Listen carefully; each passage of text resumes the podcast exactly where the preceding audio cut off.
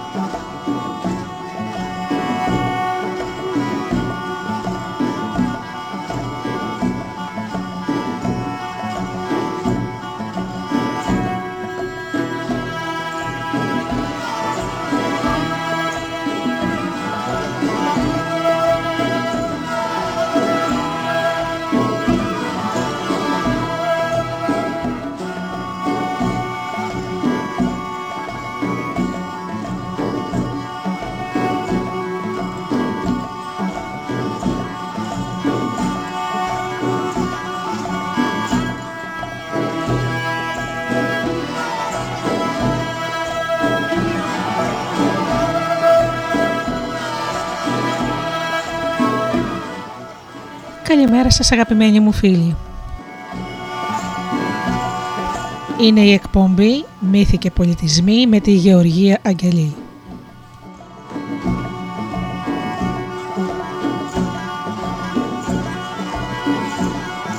Ζωντανά από το στούντιο Δέλτα, το ραδιόφωνο της καρδιάς μας.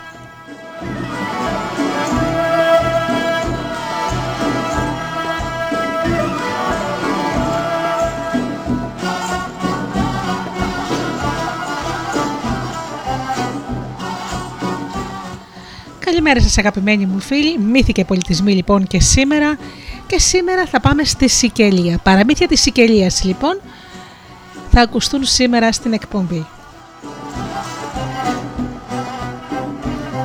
Πρώτα όμως να σας καλημερίσω αγαπημένοι μου φίλοι όλους εσάς που πληκτρολογείτε www.studiodelta.gr και βρίσκεστε εδώ στη σελίδα του σταθμού.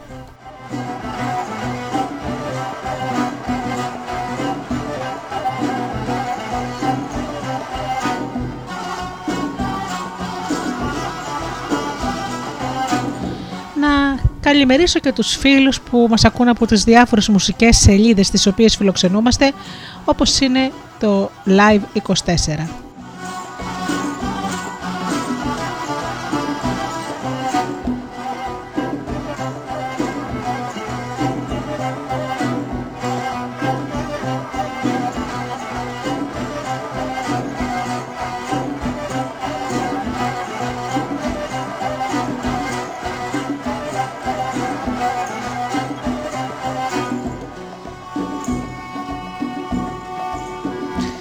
Καλημερίσω και τους φίλους που μας ακούν από κινητά και tablets.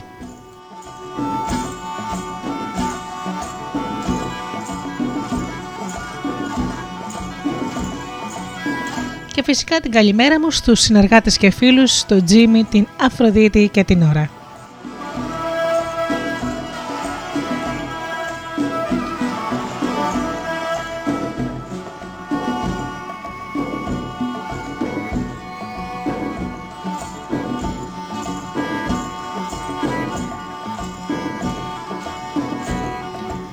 Αγαπημένοι μου φίλοι, ξεκινάμε με μουσική και γυρίζουμε να ξεκινήσουμε το ταξίδι μας στην όμορφη Σικελία.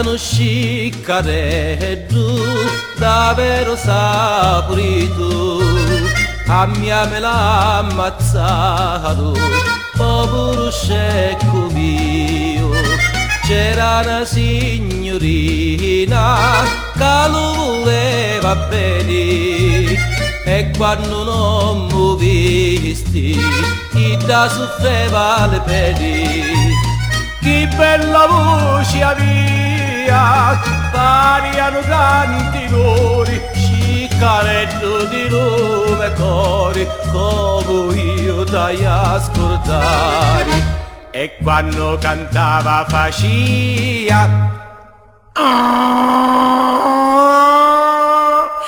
ah, ah,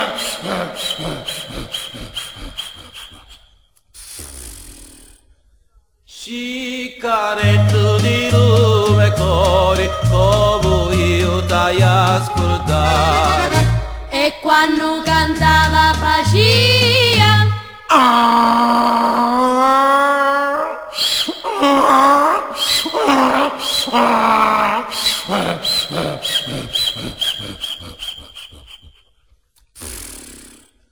Cicaretto di lume cori come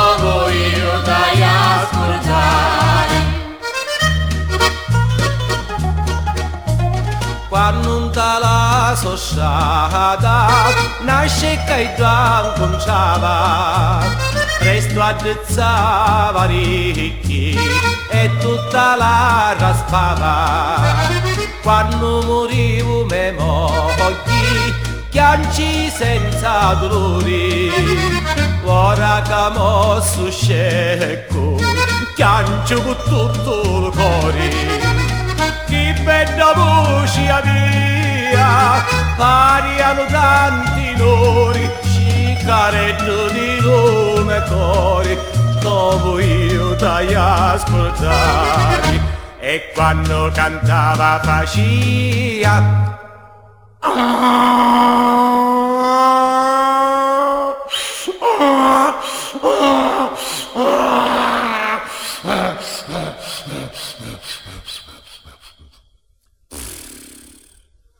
She di lume cori come io t'ai ascoltare e quando cantava faccia ah!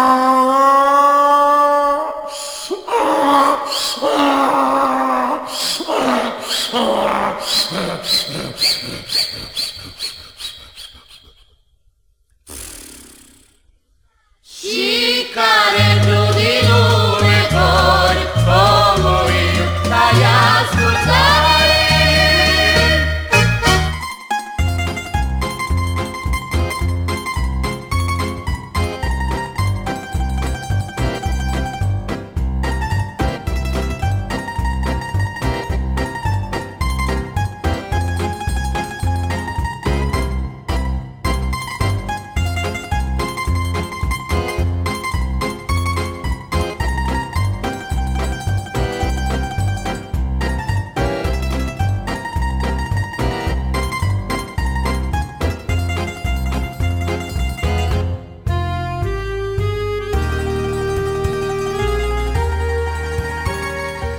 Κατερίνα η Σοφή.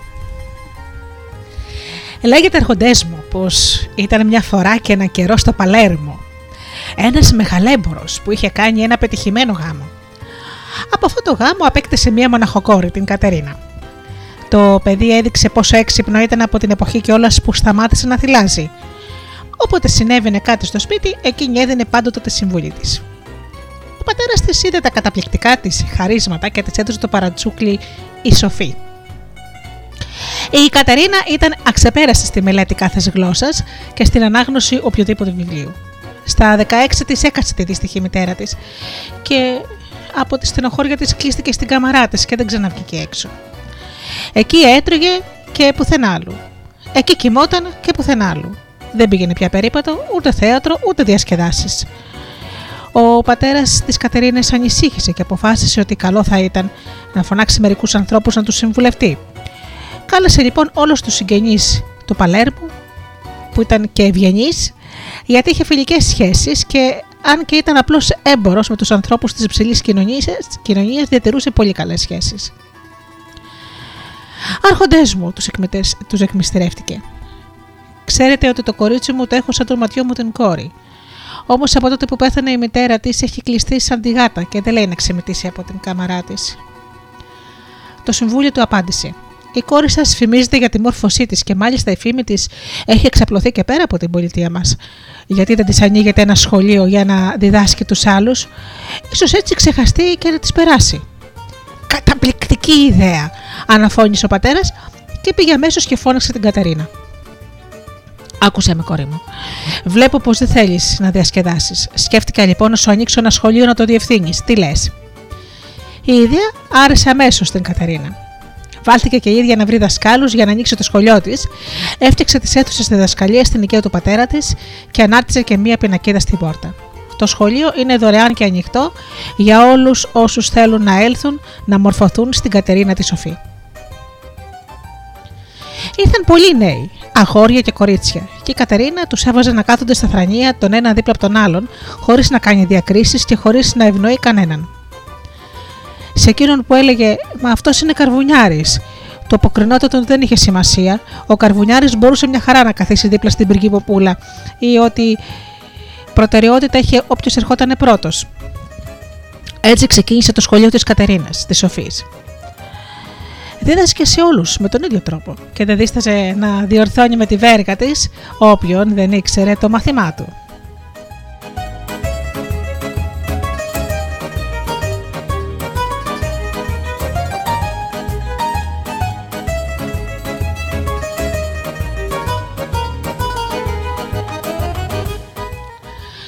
Τα νέα του σχολείου δεν άρχισαν να φτάσουν και στο βασιλικό παλάτι και το πριγκυπόπουλο που κληρονομούσε το βασίλειο αποφάσισε να πάει και εκείνο.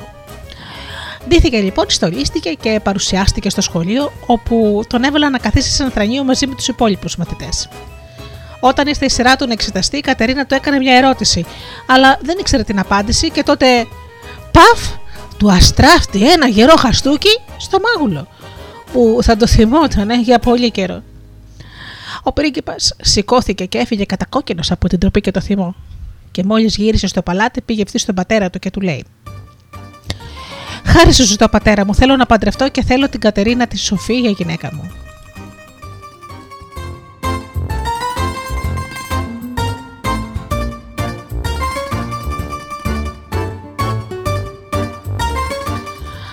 Ο Βασιλιάς έστειλε τότε να φωνάξουν τον πατέρα της Κατερίνας που παρουσιάστηκε χωρίς να χάσει καιρό και έκανε μια βαθιά υπόκληση. Στις προσταγές σας, μεγαλειότατε. Σήκω πάνω το αποκριτικό ο Βασιλιάς, ο γιος μου ερωτεύτηκε την κόρη σου και πρέπει να τους παντρέψουμε. Όπως θέλετε, μεγαλειότατε, αλλά εγώ δεν είμαι παρά ένας απλός έμπορο, ενώ ο πρίγκιπας έχει αίμα βασιλικό. Δεν έχει σημασία, αφού τη ζητάει εκείνος σε γάμο, τον έκοψε ο Βασιλιάς. Ο πατέρας της Κατερίνας επέστρεψε στο σπίτι και της είπε: Ο γιος του Βασιλιά ζητάει το χέρι σου, τι λες; Εγώ; Τον παντρεύομαι. Σε 8 μέρες οι προετοιμασίες του γάμου είχαν τελειώσει και δεν έλειπαν ούτε τα πούπουλα για το κρεβάτι, ούτε οι ντουλάπες για τα πρικιά. Ο πρίγκιπας έδωσε στην καινούργια πριγκίπισσα Κατερίνα μια συνοδεία από 12 κοπέλες. Άνοιξαν το βασιλικό ναό και τους πάντρεψαν με πολλά μεγαλεία. Όταν τελείωσε η τελετή, η Βασίλισσα πρόσταξε τις κυρίες επί των τιμών να συνοδεύσουν την νεαρή νύφη στην κάμαρά της, να την ξεντήσουν και να της φορέσουν ένα ολοκέντρο νυχτικό για την πρώτη νύχτα του γάμου και να την πλεγιάσουν στο κρεβάτι. Ο πρίγκιπας όμως δεν την άφησε και είπε πως δεν ήταν ανάγκη να αλλάξει ούτε και να αφήσουν οι φύλακες έξω από την πόρτα. Όταν οι δύο σύζυγοι έμειναν μόνοι, ο νεαρός γαμπρός είπε της γυναίκας του: Καταρίνα, δεν φαντάζομαι να ξέχασες το χαστούκι που μου έδωσε στο σχολείο. Το έχεις μετανιώσει; Να το μετανιώσω. Α, αν θέλετε, μπορώ να σας δώσω κι άλλο. Πώς, δεν έχεις μετανιώσει; Ποτέ των ποτών. Και δεν σκοπεύεις να μετανιώσεις; Ούτε που μου περνάει από το μυαλό. Ε, τότε αφού είσαι έτσι, θα σου δείξω κι εγώ με ποιον έχεις να κάνεις, είπε ο πρίγκιπας, και πήρε ένα σκηνή.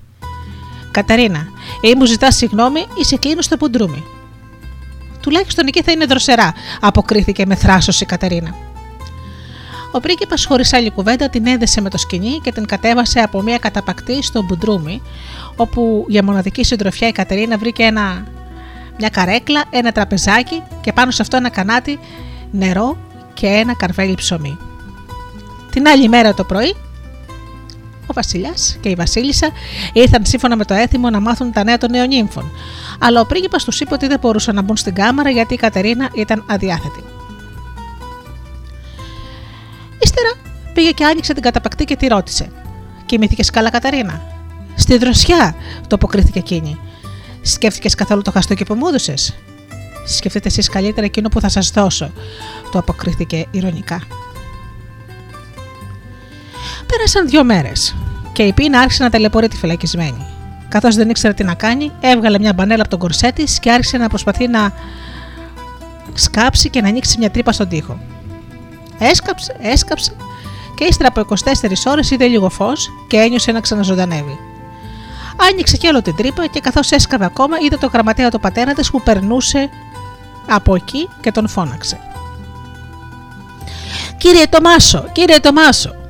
Όταν Τομάσο δεν καταλάβανε ποια νύση ήταν η φωνή και που φαινόταν να έρχεται από τον τοίχο του παλατιού. Εγώ είμαι η Κατερίνα. Τρέξτε γρήγορα να πείτε στον πατέρα μου πως θέλω να το μιλήσω.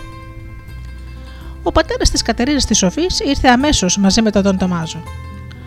Από μόνος του δεν θα είχε μπορέσει ποτέ να βρει που ήταν η κόρη του. Πατέρα μου, βλέπετε την κακή μου τύχη. Με πέταξαν σε ένα μποντρούμι. Βάλτε λοιπόν να σκάψουν μια σύραγγα που να συνδέει το σπίτι μας με το παλάτι και να έχει από ένα πρέκι και ένα φαναράκι κάθε 20 βήματα και έπειτα άφηστε σε μένα τα υπόλοιπα.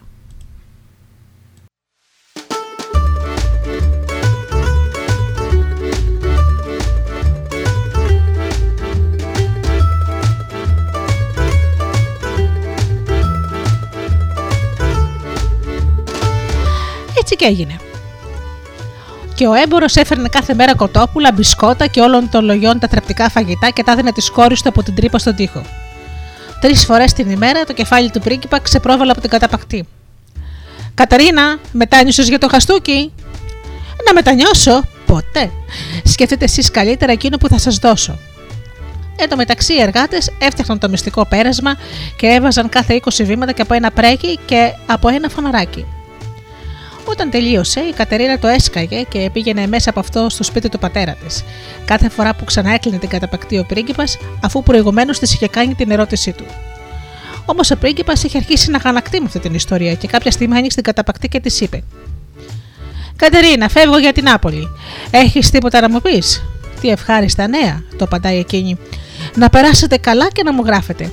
Ξέρετε τι λένε; Α δω την Άπολη και ας πεθάνω. Γι' αυτό να προσέχετε τον εαυτό σας. Καλά, αφού είσαι έτσι, εγώ φεύγω. Πώς, ακόμη δεν φύγατε; Και ο πρίγκιπας έφυγε. Δεν είχε καλά-καλά κλείσει την καταπακτή και η Κατερίνα έτρεξε στον πατέρα της από το μυστικό πέρασμα. Πατέρα μου, χρειάζομαι τη βοήθειά σας. Θέλω να αναβλώσετε γρήγορα-γρήγορα ένα πλοίο με το πλήρωμά του, να προσλάβετε μια κουβερνάντα και μερικές υπηρέτριες, να φορτώσετε τα πιο όμορφα ρούχα και να φύγετε ολοταχώς για την Άπολη. Μόλις φτάσετε να μου νοικιάσετε ένα σπίτι απέναντι από το βασιλικό παλάτι και να γυρίσετε πίσω εδώ να με περιμένετε.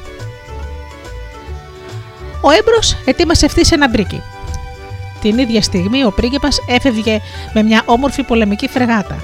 Αλλά ως γνωστό, τα μικρά πλοία πάνε πιο γρήγορα από τα μεγάλα και η Κατερίνα έφτασε πρώτη στο λιμάνι της Νάπολης.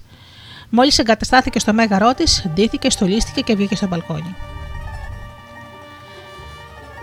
Κάθε μέρα εμφανιζόταν με καινούργια στολίδια, το ένα πιο πλούσιο από το άλλο, και περιφερόταν καμαρωτά για να την προσέξουν από το παλάτι. Και πραγματικά, δεν άρχισε να την προσέξει ο πρίγκιπας. Την ερωτεύτηκε παράφορα αυτή τη γυναίκα στο παράθυρο και της έστειλε ένα αγγελιοφόρο. Κυρία μου, θέλει να σας γνωρίσει ο γιος του Βασιλιά, εάν το επιθυμείτε κι εσείς. Μπορεί να έλθει όποτε θέλει.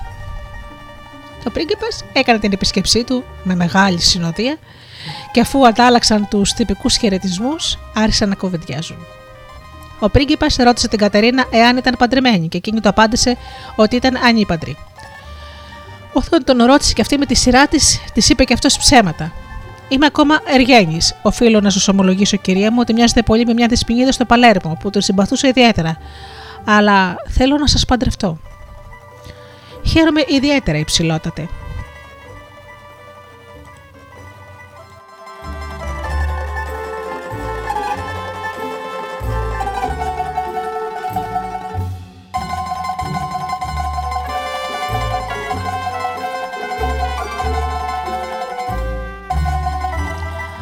Δεν είχαν περάσει καλά-καλά 8 μέρες και ο πρίγκιπας και η Κατερίνα παντρεύτηκαν. Ο χρόνος περνάει γρήγορα σε αυτό το παραμύθι. Εννέα μήνες αργότερα η Κατερίνα έφερε στον κόσμο ένα μικρό πανέμορφο αγοράκι. Ο πρίγκιπας πλησίασε την κούνια του μωρού και ρώτησε την Κατερίνα τι όνομα ήθελε να του δώσουν. Νάπολη, αποκρίθηκε εκείνη αμέσως. Και έτσι έβγαλαν το παιδί Νάπολη. Πέρσαν δύο χρόνια και ο πρίγκιπας ανακοίνωσε στην Κατερίνα ότι σκόπευε να φύγει από την Νάπολη. Δεν της άρεσε καθόλου, αλλά εκείνος ήταν ανένδοτος Πρώτου φύγει, συνέταξε ένα έγγραφο όπου αναγνώριζε τον Νάπολη ως πρωτότοκο παιδί του. Με αυτόν τον τίτλο θα μπορούσε αργότερα να διεκδικήσει το στέμα. Και έπειτα έφυγε για τη Γένοβα. Η Κατερίνα έγραψε αυτή στον πατέρα της να της στείλει ένα μπρίκι φορτωμένο με έπιπλα μαζί με μια καινούρια κουβερνάντα, καινούριες υπηρέτριες και όλα τα απαραίτητα για να τους πάει, εκείνη και το γιο της, όσο πιο γρήγορα γίνεται στη Γένοβα. Του ζήτησε ακόμη να τη νοικιάσει ένα σπίτι απέναντι από το βασιλικό παλάτι και να μείνει μέχρι να περιμένει στο Παλέρμο. Και πάλι η Κατερίνα έφτασε πρώτη και καταστάθηκε στο μεγαρό της στην Γένοβα. Όταν ο πρίγκιπας αντίκρισε από τον μπαλκάνιο του αυτή την ωραία γυναίκα ντυμένη και στολισμένη σε βασίλισσα, δεν μπόρεσε να συγκρατηθεί. Παναγιά μου, πόσο μοιάζει και αυτή στην Κατερίνα τη Σοφή. Και έστειλε ευθύς ένα αγγελιοφόρο να πει στο μυστηριό, στη μυστηριώδη αυτή κοπέλα ότι επιθυμούσε να την επισκεφτεί. Και η Κατερίνα απάντησε: Όπως επιθυμεί. Και ο πρίγκιπας πήγε να τη δει. Μίλησαν πολύ και όταν τελικά τη ρώτησε αν ήταν παντρεμένη, εκείνη του απάντησε πως ήταν χείρα. Στην ίδια ερώτηση απάντησε και εκείνος το ίδιο. Της είπε ότι είχε και ένα γιο και πρόσθεσε. Κυρία μου, μοιάζεται καταπληκτικά με μια κοπέλα που γνώρισα στην Νάπολη. Και αυτό θα σα εκπλήσει. Είμαστε επτά στον κόσμο που μοιάζουμε έτσι μεταξύ μας, αναφώνησε η Κατερίνα. Α μην πολυλογούμε. Οχτώ μέρες αργότερα ήταν αντρόγινο και εννέα μήνες μετά η Κατερίνα έφερνε στον κόσμο ένα αγοράκι ακόμα πιο όμορφο από το πρώτο. Ο πρίγκιπας στάθηκε πάνω από την κούνια του και ρώτησε την Κατερίνα τι όνομα θα του έδωναν. Γένοβα, αποκρίθηκε εκείνη. Και έτσι το ονόμασαν Γένοβα.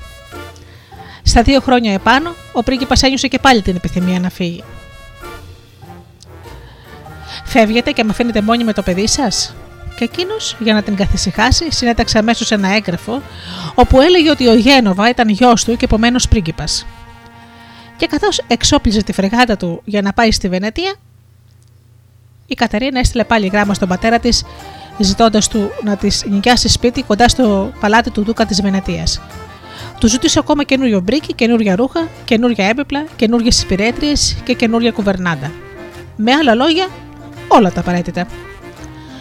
Ξέρουμε ήδη πως τα μικρά καράβια πάνε πιο γρήγορα από τα μεγάλα και η Κατερίνα ήταν και πάλι πιο γρήγορη με τον πρίκη της και είχε το χρόνο να μεταφερθεί στο καινούργιο της μέγορο πρωτού αποβεβαστεί ο πρίγκιπα. Όταν εκείνος εγκαταστάθηκε στο βενετσιάνικο παλάτι του, πήγε στο παράθυρο για να θαυμάσει τη θέα του μεγάλου καναλιού. Φανταστείτε λοιπόν την έκπληξή του σαν αντίκρισε στο απέναντι μπαλκόνι μια υπέροχη κοπέλα. Κόντεψε να τρελαθεί από την έκπληξη. Παρθένα μου, όλες μοιάζουν στην Κατερίνα τη Σοφή, Μα δεν μπορεί να είναι η Κατερίνα γιατί είναι κλεισμένη στο μπουντρούμι της στο Παλέρμο. Η δεύτερη είναι στην Νάπολη, η τρίτη στη Γένοβα και αυτή εδώ στη Βενετία. Κι όμως μοιάζουν τόσο πολύ. Έστειλε ένα αγγελιοφόρο, έκανε την επίσκεψή του και της είπε: Είναι ωστόσο παράξενο, κυρία μου. Μοιάζεται τόσο όπω με μια κυρία από το Παλέρμο, μια από την Νάπολη και μια άλλη από τη Γένοβα. Τι θαύμα, υψηλότατε. Πρέπει να σας πω ότι είμαστε επτά σε όλο τον κόσμο που μοιάζουμε έτσι. Έπειτα άρχισαν και πάλι την ίδια κουβέντα. Είστε παντρεμένοι; Όχι, είμαι χείρα. Εσείς; Και εγώ είμαι χείρος και έχω δύο γιους. Ο καιρός περνάει πάντα γρήγορα γρήγορα στα παραμύθια. Οχτώ μέρες αργότερα είχαν και πάλι παντρευτεί. Σε νέα μήνες η Κατερίνα έφερε στον κόσμο ένα κοριτσάκι όμορφο σαν τον ήλιο και το φεγγάρι μαζί. Πώς θα το ονομάσουμε, Βενετία, αποφάσισε η Κατερίνα και το έδωσαν αυτό το όνομα. Πέρασαν δύο χρόνια. Και ο γιος του Βασιλιά ανακοίνωσε ότι βαρέθηκε να ταξιδεύει και ήταν καιρός να επιστρέψει στο Παλέρμο. Πρώτο εγκαταλείψει την Καταρίνα, συνέταξε ένα έγγραφο που προστοποιούσε ότι η Βενετία ήταν κόρη του και επομένως πριγκίπισε. Ο πρίγκιπας μπάρκαρε και πάλι και η Καταρίνα τον ξεπέρασε ακόμη μια φορά. Μόλις έφτασε στο λιμάνι, πήγε γρήγορα στο σπίτι του πατέρα της και από εκεί κατευθείαν στο κελί της μέσα από το μυστικό πέρασμα που είχε βάλει κάποτε να φτιάξουν. Η πρώτη σκέψη του πρίγκιπα μόλις επέτρεψε στο παλάτι ήταν να πάει να ανοίξει την καταπακτή. Καταρίνα, πώς είσαι; Πολύ καλά. Μετάνιωσες για το χαστούκι που μούντουσε. Σε καμία περίπτωση. Είχα όμως χρόνο να σκεφτώ εκείνο που θα σας δώσω. Κοίτα, να μετανιώσεις, Καταρίνα. Ιδάλω θα ξαναπαντρευτώ. Παντρευτείτε λοιπόν, ποιος σας εμποδίζει; Πες μου ότι μετάνιωσες και θα είσαι πάλι η γυναίκα μου. Αποκλείεται. Ο γιος του Βασιλιά έβαλε ανακοίνωση ότι η Κατερίνα είχε πεθάνει και διακήρυξε πως έπρεπε να βρει καινούρια σύζυγο. Ζήτησε να του στείλουν τα πορτρέτα όλων των πριγκιπισών που ήταν σε ηλικία γάμου. Πιο όμορφη του φάνηκε πως ήταν η κόρη του Βασιλιά της Αγγλίας. Την κάλεσε λοιπόν μαζί με τη μητέρα της για να κανονίσουν το γάμο. Η πριγκίπισσα της Αγγλίας πήρε το καράβι για τη Σικελία μαζί με τον αδελφό της, τον πρίγκιπα της Ουαλίας. Ο γάμος θα γινόταν την άλλη μέρα της άφηξής της. Όμως η Κατερίνα τι ετοίμαζε όλο αυτό το διάστημα; Έβελαν να τη ράψουν και να τη κεντήσουν τρεις βασιλικές φορεσιές. Μια μέρα πριν από το γάμο, η Κατερίνα, ντυμένη σαν Βασίλισσα, παρουσιάστηκε με μια πολυτελή άμαξα στο παλάτι. Τη συνόδευαν ο Νάπολη, ντυμένο Βασιλόπουλο, και ο Γένοβα και η Βενετία ντυμένα όπως αρμόζει σε πριγκυπόπουλα. Στο δρόμο είπε στα τρία της παιδιά: Μόλις σας πω να πάτε να φιλήσετε το χέρι του πατέρα σας. Πηγαίνετε κοντά του και φιλήστε τον. Κατευθύνθηκε έπειτα προς τη μεγάλη αίθουσα όπου βρισκόταν ο γιος του Βασιλιά με την πριγκίπισσα της Αγγλίας κάτω από ένα θόλο. Ήταν η κατάλληλη στιγμή. Και η Κατερίνα είπε τότε στα παιδιά της: Νάπολη, Γένοβα, Βενετία, πηγαίνετε λοιπόν να φιλήσετε το χέρι του πατέρα σας. Και τα τρία παιδιά έτρεξαν αμέσως. Ο πρίγκιπας, χλωμόσαν πεθαμένος, αναγκάστηκε τότε να ομολογήσει πως είχε αιτηθεί. Σηκώθηκε από το θρόνο και φίλησε τρυφερά τα τρία του παιδιά.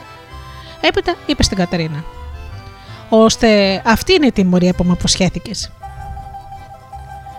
Η Αγγλίδα πριγκίπισσα, βουβή από την έκπληξη και κατακόκκινη από το θυμό, έφυγε στενοχωρημένη και κατατροπιασμένη, ενώ η Κατρίνα η Σοφή εξηγούσε στον άντρα της το μυστήριο των γυναικών που έμοιαζαν τόσο πολύ μεταξύ τους. Ο γιος του Βασιλιά ζήτησε ειλικρινά συγγνώμη από την Κατερίνα που την είχε φυλακίσει και έζησαν ευτυχισμένοι και χαρούμενοι, ενώ εμείς τρίζουμε τα δόντια μας από τη ζήλια μας.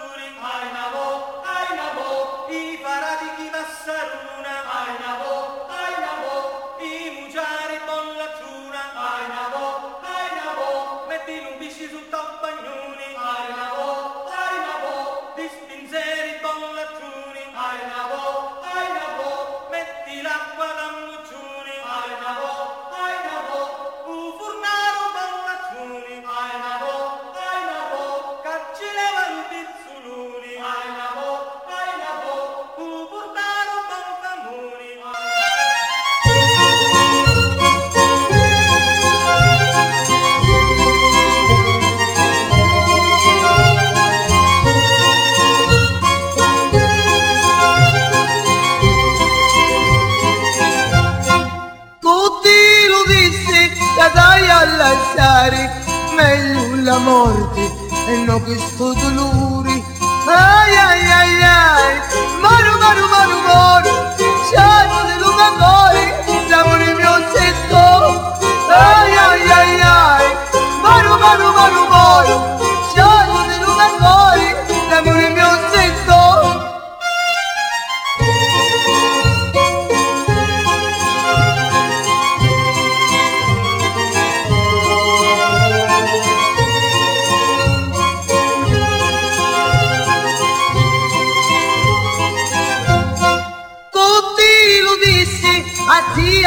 kuca, ljukori mi skrikja, a ah, picca picca picca picca, ai ai ai aj, maru, maru, maru, maru, chiaro dei rubatori, l'amore mio sento. Ai, ai, ai, ai, maru, maru, maru, maru, maru.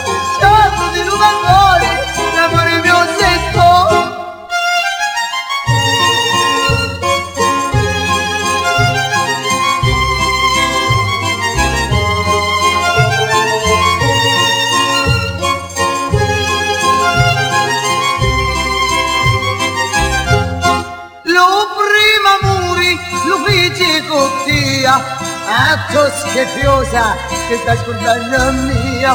Facci facevo, ogni careccia mia Sciamo di l'arma mia, l'amore mio sento.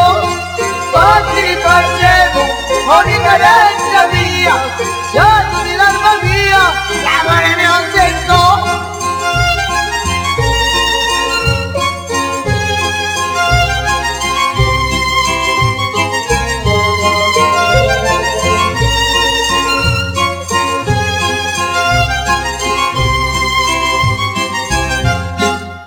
啦啦啦啦啦啦。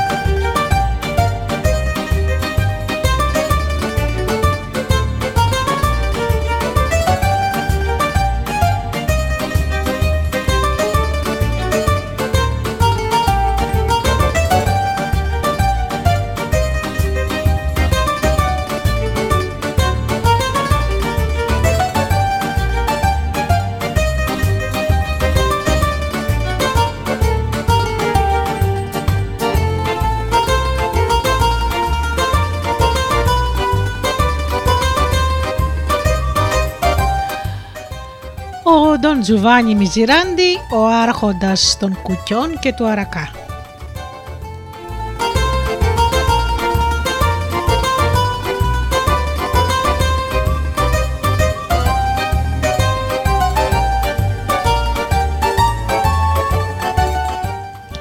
Λένε πως ήταν μια φορά και έναν καιρό στο Παλέρμο κάποιος που λεγόταν Ντόν Τζουβάνι Μιζιράντι και που δεν είχε ούτε μπουκιά να βάλει στο στόμα του. Μια μέρα πεινασμένος και απελπισμένος βγήκε από την πολιτεία θρυνώντας. Αχ, μοίρα μου, γιατί με εγκατέλειψες; Εκεί που περπατούσε κάνοντας επικλήσεις στην μοίρα του, βρήκε στο δρόμο του ένα ωραίο κουκί. Έσκυψε και το πήρε. Λίγο πιο κάτω έφτασε σε ένα, πέτριμο, σε ένα πέτρινο οδόσιμο και κάθισε πάνω του να ξαποστάσει. Σαν να του έδωσε θάρρος το κουκί που κρατούσε σφιχτά στο χέρι του και συλλογίστηκε. Αυτό το κουκί είναι η καλή μου τύχη. Θα το φυτέψω και θα γίνει ένα ωραίο αυτό με πολλούς καρπούς. Θα τους ξεράνω και θα σπείρω τα κουκιά σε μια μεγάλη γλάστρα. Θα έχω σοδιά καταπληκτική. Τον τρίτο χρόνο θα νοικιάσω ένα περιβόλι για να φυτέψω όλα αυτά τα κουκιά και τότε θα δείτε δουλειές με φούντες. Τον τέταρτο χρόνο θα χρειαστεί να ανοίξω δικό μου μαγαζί και θα έχω γίνει μεγαλέμπορο κουκιών. Ο Δον Τζουβάνι Μιζιράντι φύλαξε προσεκτικά το κουκί στην τσέπη του και πήρε πάλι το δρόμο για την πόλη. Κάποια στιγμή έφτασε μπροστά στην πύλη του Αγίου Αντωνίου, εκεί όπου γίνονταν πολλά εμπορικά παρεδόση. Μια γυναίκα καθόταν μπροστά στην πόρτα ενός μαγαζιού που φαινόταν κλειστό. Καλή μου κυρά, μήπως νοικιάζεται αυτό το μαγαζί; Και εκείνη το αποκρίθηκε πως νοικιάζεται και τον ρώτησε ποιος ενδιαφέρεται. Είναι για τον αφέντη μου, τον Don Τζουβάνι Μιζιράντι. Αλλά με ποιον πρέπει να συνοηθώ. Με τα αφεντικά μου που μένουν στον πάνω όροφο. Ο Δον Τζουβάνι έβαλε το μυαλό του να σκεφτεί. Πήγε σε ένα φίλο του και του είπε: Καλέ μου φίλε, στο όνομα του Αγίου Ιωάννη, μην μου αρνηθείς αυτή τη χάρη. Δάνεισέ μου ένα κουστούμι σου για 24 ώρες. Πολύ ευχαρίστως, αποκρίθηκε εκείνος. Και να τον, ο Δον Τζουβάνι ντυμένος από την κορφή ως τα νύχια με ρολόι και γάντια στα χέρια, αλλά και με το κουκί πάντα στην τσέπη, αφού στολίστηκε, πήγε στον μπαρμπέρι για να φριζάρει τα μαλλιά του. Όταν έφτασε πάλι στην πύλη του Αγίου Αντωνίου, ήταν καλοντημένος και πεντακάθαρος. Πλησίασε την υπηρέτρια που καθόταν ακόμη στο μαγαζί. Καλή μου κυρία, με εσά μίλησε ο υπηρέτης μου για την ενοικίαση αυτού του μαγαζιού. Μάλιστα, κύριε, ήρθατε να το δείτε. Ελάτε μαζί μου, θα σας πάω στη γυναίκα του φετικού μου. Ο Δον Τζουβάνι μπήκε στο σπίτι προσποιούμενος στον Άρχοντα. Ανέβηκε στον πάνω όροφο και παρουσιάστηκε μπροστά στη γυναίκα του ιδιοκτήτη του μαγαζιού, που σαν τον είδε κομψό και καλοπενισμένο με τα γάντια του και τη χρυσή του καδένα, τον καλοδέχτηκε και τον γέμισε φιλοφρονήσεις και ρεβεράντζες. Την κουβέντα του στη διέκοψη εμφάνισε μια όμορφη κοπέλας. Ο Ντόν Τζουβάνι ρώτησε με τότε γεμάτο σταραχή. Η δεσποινίδα είναι της οικογένειάς σας, Είναι η κόρη μου. Είναι ακόμα ελεύθερη; Μάλιστα, όμως είναι σε ηλικία γάμου. Τι ευχάριστη έκπληξη και εγώ εργένηση με ακόμη. Και τον Τζουβάνι το τράβηξε ακόμα παραπέρα. Έχω την εντύπωση πως αντί να συνοηθούμε για το μαγαζί θα συνοηθούμε για την κόρη σας. Και η μητέρα της αποκρίθηκε. Όλα μπορούν να συμβούν. Και τότε κατέφτασε και ο σύζυγος. Ο Δον Τζουβάνι σηκώθηκε τον χαιρέτησε με βαθιά υπόκληση και αμέσως τον μίλησε ως εξής. Έχω πολύ και στην ιδιοκτησία μου και θα ήθελα να νοικιάσω 13 μαγαζιά για να εμπορευτώ τα κουκιά, τον αρακά και άλλα προϊόντα της οδειά μου. Και αν δεν έχετε αντίρρηση, θα ήθελα την κόρη σας για γυναίκα μου. Μα πώς ονομάζεστε, τον ρώτησε ο πατέρας. Λέγομαι ο Ντόν Τζουβάνι Μιζιράντι, άρχοντας των κουκιών και του αρακά και πολλών άλλων ακόμη. Αποκρίθηκε εκείνος με ανάλογο ύφος. Ε, λοιπόν, Δον Τζουβάνι, δώστε μου 24 ώρες και θα σας απαντήσω. Και ο Ντόν Τζουβάνι πήγε πάλι στο φίλο του και του δανείστηκε ένα δεύτερο κοστούμι, φροντίζοντας πάλι να βάλει το κουκί σε μία τσέπη του. Μόλις βράδιασε, η μητέρα πήρε την κόρη της κατά μέρος και της είπε πως την ζήτησε σε γάμο ο Δον Τζουβάνι Μιζιράντι, ο άρχοντας των κουκιών και του αρακά και άλλων πολλών. Η κοπέλα δέχτηκε χωρίς δισταγμό. Όταν ο Δον Τζουβάνι επέστρεψε και πήρε τη θετική απάντηση, βρέθηκε στους 7 ουρανούς. Άγγιξε το κουκί μέσα στην τσέπη του και είπε με αποφασιστικότητα: Πρέπει να βιαστούμε. Με καλούν οι δουλειές μου και ο χρόνος μου είναι πολύτιμος. Όπως θέλετε, κύριε, σε μια εβδομάδα θα έχουμε μαζέψει την, την πρίκα και θα έχουμε φτιάξει το πρικοσύμφωνο, είπε ο πατέρας. Πολύ ικανοποιημένος ο Ντόν Τζουβάνι πήγε στην άλλη, την άλλη μέρα να δανειστεί άλλο ένα κουστούμι από το φίλο του. Και το έκανε αυτό κάθε μέρα για, 8 επόμενες, για τις 8 επόμενες μέρες και δίνοντας την εντύπωση στα μελλοντικά του πεθερικά ότι ήταν πάμπλουτος. Μα την αλήθεια αυτός ο Ντόν Ζουβάνι πρέπει να είναι σπουδαίος έμπορο. Είναι τελούσα. Υπογράψανε το γαμήλιο συμβόλαιο. Η πρίκα έφτανε στα 2.000 χρυσά φλουριά μετρητά, ξέχωρα τα πρικιά. Και όταν Τζουβάνι βρέθηκε να πλέει στο χρήμα και άρχισε να ξοδεύει απλόχερα. Δώρα για την αρβωνιαστικιά του, αλλά και μια αρχοντική γκαρνταρόμπα για τον εαυτό του εν του γάμου. Την 8η ημέρα γιόρτασαν τους γάμους. Και ο Τον Τζουβάνι δεν άφηνε στιγμή το κουκί του που είχε κρυμμένο καλά στο βάθος της τσέπης του. Ετοίμασαν πλουσιοπάροχες γιορτές και ο Τον Τζουβάνι για δύο εβδομάδες έκανε ζωή βαρώνου. Η πεθερά όμως άρχισε να ανησυχεί βλέποντας αυτές τις υπερβολικές σπατάλες. Δον Τζουβάνι, πότε θα πάρετε την κόρη μου να της δείξετε τη γη σας, τώρα δεν είναι εποχή της συγκομιδής. Και ο Δον Τζουβάνι βρέθηκε σε δύσκολη θέση. Άγγιξε το κουκί του και το ψιθύρισε. Αχ, μοίρα μου, πρέπει να με βοηθήσεις ακόμη μια φορά. Και του ήρθε τότε η ιδέα να, να ζητήσει να του ετοιμάσουν μια άνετη άμαξα για τη γυναίκα του και τη μητέρα της και τους είπε: Ήρθε καιρός να πηγαίνουμε να δούμε το ορχοντικό μου. Θα πάμε από τον δρόμο για τη Μεσίνη. Εγώ θα πηγαίνω μπροστά με το λογό μου και εσείς θα ακολουθείτε και θα ανταμώσουμε στον δρόμο. Ζήτησε λοιπόν ο Δον Τζουβάνι να το ετοιμάσουν ένα άλογο και ξεκίνησε. Μόλις βγήκε στην ύπεθρο, είπε στον πρώτο χωρικό που συνάντησε: Πάρε αυτά τα 12 φλουριά και αν περάσουν από εδώ δύο γυναίκες με μια άμαξα και σε ρωτήσουν ποιανούν οι αγροί, πες τους ότι ανήκουν στον Δον Τζουβάνι Μιζιράντι άρχοντα των κουτιών, του αρακά και πολλών άλλων ακόμη. Όπως το είχε προβλέψει, η άμαξα σταμάτησε λίγο αργότερα στο ίδιο σημείο.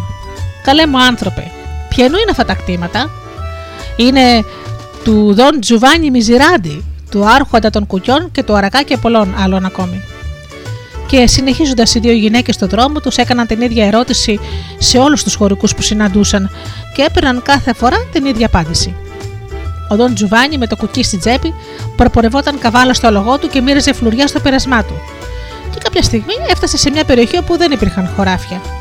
Δεν, υπάρχει τίποτε, δεν υπήρχε τίποτε άλλο να δει κανείς από εδώ και πέρα και το ποκί του ήταν σχεδόν άδειο. Καιρός να βρω ένα χάνι και να περιμένω εκεί τις κυρίες μου. Κοίταξε ολογερά του, αλλά είδε μονάχα ένα παλάτι και μια κοπέλα ήταν στο παράθυρο. Ψτ, ψτ, του φώναξε. Ακολουθώντας, ακούγοντας ο, Τζον, ο Δον Τζουβάνι να τον φωνάζουν, πλησίασε και είδε ότι η κοπέλα του έκανε νόημα να ανέβει. Ανέβηκε λοιπόν κάτι σκαλοπάτια που ήταν τόσο καθαρά και γυαλιστερά, ώστε φοβόταν κανείς πως θα γλιστρήσει και θα πέσει. Η κοπέλα ήρθε να τον συναντήσει και τον πήρε να του δείξει τους μεγάλους πολυελαίους, τα τεράστια χαλιά, τους θαυμάσιους ολόχρυσους καθρέφτες. Σου αρέσει αυτό το παλάτι, Πώς είναι δυνατόν να μην μου αρέσει, ακόμα και πεθαμένος θα ένιωθε κανείς ωραία εδώ μέσα. Η κοπέλα του ζήτησε να την ακολουθήσει. Έλα, ας ανεβούμε στον πάνω όροφο. Του έδειξε δεμερίσματα, πανέμορφα επιπλωμένα γεμάτα στολίδια, κοσμήματα και πολύτιμα πετράδια, πράγματα που ο Δον Τζουβάνι δεν θα μπορούσε ούτε να τα φανταστεί. Ό,τι βλέπεις εδώ σου ανήκει. Ορίστε οι τίτλοι ιδιοκτησίας. Είναι το δώρο μου για σένα. Εγώ είμαι η μοίρα σου το κουκί που φυλάς με τόση προσοχή στην τσέπη σου. Κοίτα μόνο μη με χάσεις. Τώρα σε αφήνω. Το Τον Τζουβάνι έκανε να πέσει στα πόδια της για να την ευχαριστήσει, αλλά εκείνη είχε κιόλας εξαφανιστεί. Έτρεξε λοιπόν στο παράθυρο και είδε από μακριά την άμαξα που πλησίαζε. Κοίτα, κόρη μου, τη τυχή που έχεις, κοίτα σε τι παλάτι ζει ο άντρας σου, αναφώνησε η μητέρα όταν είδε τον Τον Τζουβάνι στο μπαλκόνι. Μπήκα στο παλάτι ανέβηκαν τη μεγάλη σκάλα και φώναζαν. Δον Τζουβάνι, τι ωραία κατοικία που έχετε, γιατί δεν μας το είχατε πει; Ήθελα να σας κάνω έκπληξη. Τους ξενάγησε στο παλάτι και τους έδειξε όλους τους θησαυρούς που και ο ίδιος ανακάλυπτε μαζί τους. Κοσμήματα, τίτλοι ιδιοκτησίας για μεγάλες εκτάσεις γης, ένα υπόγειο γεμάτο χρυσά και ασημένια φλουριά με ένα φτιάρι μπηγμένο στη μέση, άμαξες και τέλος υπηρέτε και υπηρέτριε. Όλα εμφανίζονταν ως διαμαγείας έγραψαν αμέσως στον πατέρα της της γυναίκας του να πουλήσει όλα στο Παλέρμο και να έρθει να μείνει μαζί του στο παλάτι του, στον δρόμο για τη Μεσίνη. Στη Σικούτζα, την καλή υπηρέτρια που την είχε συναντήσει μπροστά στο μαγαζί Τον Τζουβάνι, έκανε πολλά δώρα. Και ο πατέρας δεν αποχώρησε ξανά την κόρη του και τον γαμπρό του από τη μέρα που πήγε και αυτός να μείνει κοντά τους. Και έζησαν όλοι μαζί, πλούσιοι και ευτυχισμένοι.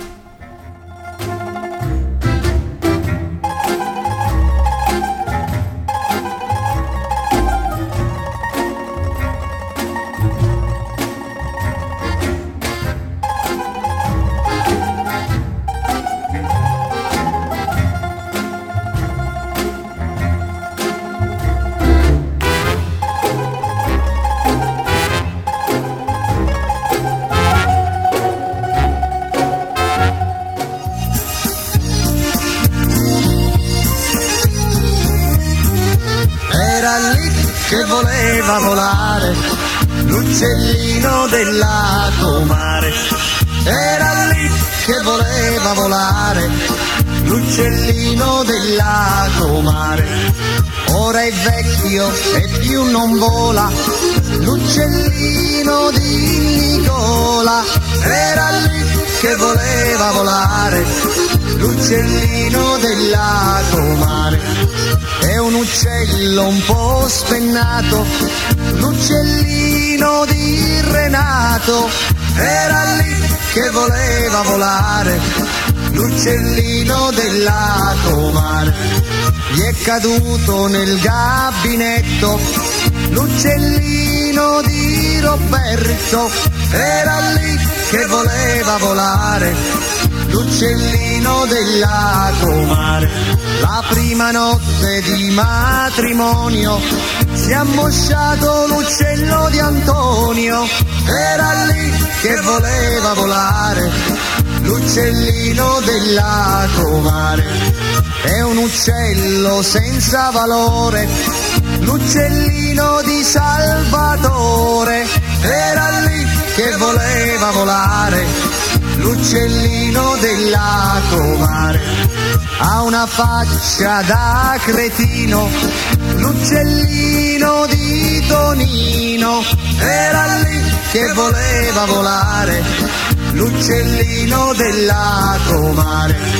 Dorme sempre, è molto stanco, l'uccellino del signor Franco, era lì che voleva volare, l'uccellino della comare Sembra il pendolo di un orologio, l'uccellino ammosciato di Giorgio, era lì che voleva volare, l'uccellino della comare. È invecchiato, ha i capelli grigi, l'uccellino di Luigi, era lì che voleva volare, l'uccellino della comare Domani c'è il funerale per l'uccello di Pasquale. Era lì che voleva volare l'uccellino della comare. Si risveglia ogni due anni l'uccellino di Giovanni. Era lì che voleva volare l'uccellino della comare è rimasto con poco pelo. L'uccellino di Carmelo era lì che voleva volare. L'uccellino della comare sta morendo piano piano. L'uccellino di Graziano era lì che voleva volare l'uccellino della comare non fa più avanti e indietro, l'uccellino ammosciato di Pietro era lì.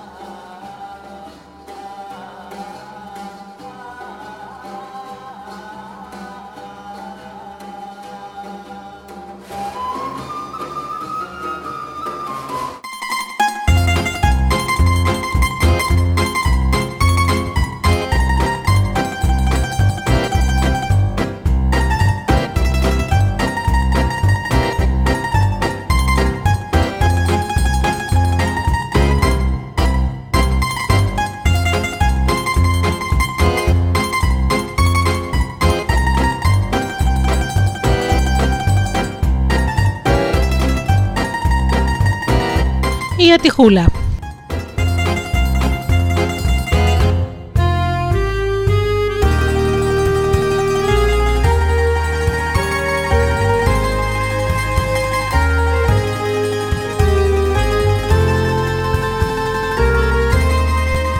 Λέγεται πως ήταν μια φορά και έναν καιρό ένας βασιλιάς και μια βασίλισσα που είχαν 7 κόρες και την πιο μικρή την λέγανε Ατυχούλα. Ο πατέρας της αναγκάστηκε μια μέρα να κάνει ένα μεγάλο πόλεμο. Ιτήθηκε από τους αντιπάλους του, έχασε το θρόνο του και φυλακίστηκε. Η βασιλική οικογένεια, χωρίς τον αρχηγό της, δεν άργησε να ξεπέσει. Η Βασίλισσα αναγκάστηκε να εγκαταλείψει το παλάτι και να βρει καταφύγιο σε μια καλύβα μαζί με τις κόρες της. Τα πράγματα πήγαιναν από το κακό στο χειρότερο και δεν είχαν ούτε να φάνε καλά-καλά. Μια μέρα πέρασε από εκεί ένας νεαρός που πουλούσε φρούτα και η Βασίλισσα τον φώναξε για να αγοράσει μερικά σίκα. Ενώ μιλούσε με τον νεαρό, τους πλησίασε μια αγριά που ζητούσε ελεημοσύνη. Αχ, γιαγιά, αν μπορούσα θα σου έδινα περισσότερα από μια ελεημοσύνη. Αλλά δεν μπορώ γιατί είμαι πάμφτωχη. Και πώς βρέθηκες σε μια τέτοια φτώχεια, τη ρώτησε η γριά. Αχ, γιαγιά, δεν ξέρεις ότι είμαι η Βασίλισσα της Ισπανίας και ότι ο άντρας μου έχασε το στον πόλεμο και είναι εχμάλωτος. Τι άτυχη που είσαι. Ξέρεις όμως γιατί η μοίρα δεν σε αφήνει να δεις ασπρή μέρα. Έχεις μια κόρη στο σπίτι σου που τραβάει την κακοτοχία και όσο την κρατάς κοντά σου θα σου φέρνει μονάχα συμφορές. Θέλεις να πεις πως πρέπει να διώξω την κόρη μου, ρώτησε η Βασίλισσα. Μάλιστα, κυρία μου. Και ποια από τις κόρες μου μας φέρνει τέτοια κακοτυχία, Εκείνη που κοιμάται με σταυρωμένα τα χέρια. Πάρε απόψε το βράδυ ένα κερί και πήγαινε να δεις τις κόρες σου την ώρα που κοιμούνται. Βρες πια κοιμάται με σταυρωμένα χέρια και πες της να φύγει από το παλάτι. Να φύγει από το σπίτι. Μονάχα όταν φύγει θα βρει τη βασιλική σου θέση. Η Βασίλισσα άναψε τα, τα μεσάνυχτα το κερί της και πήγαινε να δει τις επτά κόρες της που κοιμόταν βαθιά. Τις παρατήρησε όλες μία-μία. Καμιά δεν είχε τα χέρια σταυρωμένα, εκτός από την στερνή της την μικρή ατυχούλα. Αχ, κορούλα μου, πρέπει να φύγεις από το σπίτι. Η ατυχούλα ξύπνησε από τη φωνή και το φως του κυριού, άνοιξε τα μάτια της και είδε τη μητέρα της βουκωμένη. Τι έχεις, μαμά, Τίποτα, μικρή μου. Μια γριά ήρθε και μου αποκάλυψε ότι η κακοτυχία μας θα, μας σταματήσει, θα σταματήσει αν διώξω την κόρη μου που κοιμάται με στα χέρια σταυρωμένα. Ότι αυτή φταίει για τις συμφορές μας και δυστυχώς είσαι εσύ καημένη μου ατυχούλα. Και γιατί κλε, μαμά, θα ντυθώ και θα φύγω δίχω καθυστέρηση. Και η ατυχούλα έβαλε τα πράγματά της στο δισάκι της και έφυγε. Περπατούσε, περπατούσε, μέχρι που έφτασε σε μια πολύ ηρεμική περιοχή όπου υπήρχε ένα απομονωμένο σπίτι. Πλησίασε και άκουσε θόρυβο από οργαλιό. Μια από τις γυναίκες που δούλευαν μέσα στο σπίτι είδε από το παράθυρο την ατυχούλα και τη ρώτησε: Θες να περάσεις μέσα, Μάλιστα, κυρία. Θέλεις να μας βοηθήσεις; Αχ, ναι, κυρία. Και αυτή τη έδωσαν δουλειά. Όταν βράδιασε η γυναίκα που την είχε υποδεχτεί, της είπε: Άκουσε, Τυχούλα, εμείς το βράδυ φεύγουμε από εδώ. Βγαίνοντας, θα κλειδώσουμε. Κλείδωσε και εσύ από μέσα και όταν επιστρέψουμε το πρωί μας ανοίγει. Αλλά έχει το νου σου, να μην μας κλέψουν το μετάξι, το σιρίδι και τα υφαντά μας. Και έφυγαν. Τα μεσάνυχτα η Ατυχούλα άκουσε ένα θόρυβο. Σηκώθηκε, άναψε ένα κερί και είδε μια φρικτή γριά να κάθεται μπροστά στον αργαλιό και να κόβει το χρυσοήφαντο σιρίδι με το ψαλίδι. Κατάλαβε αμέσως πως αυτή ήταν η κακή της τύχη.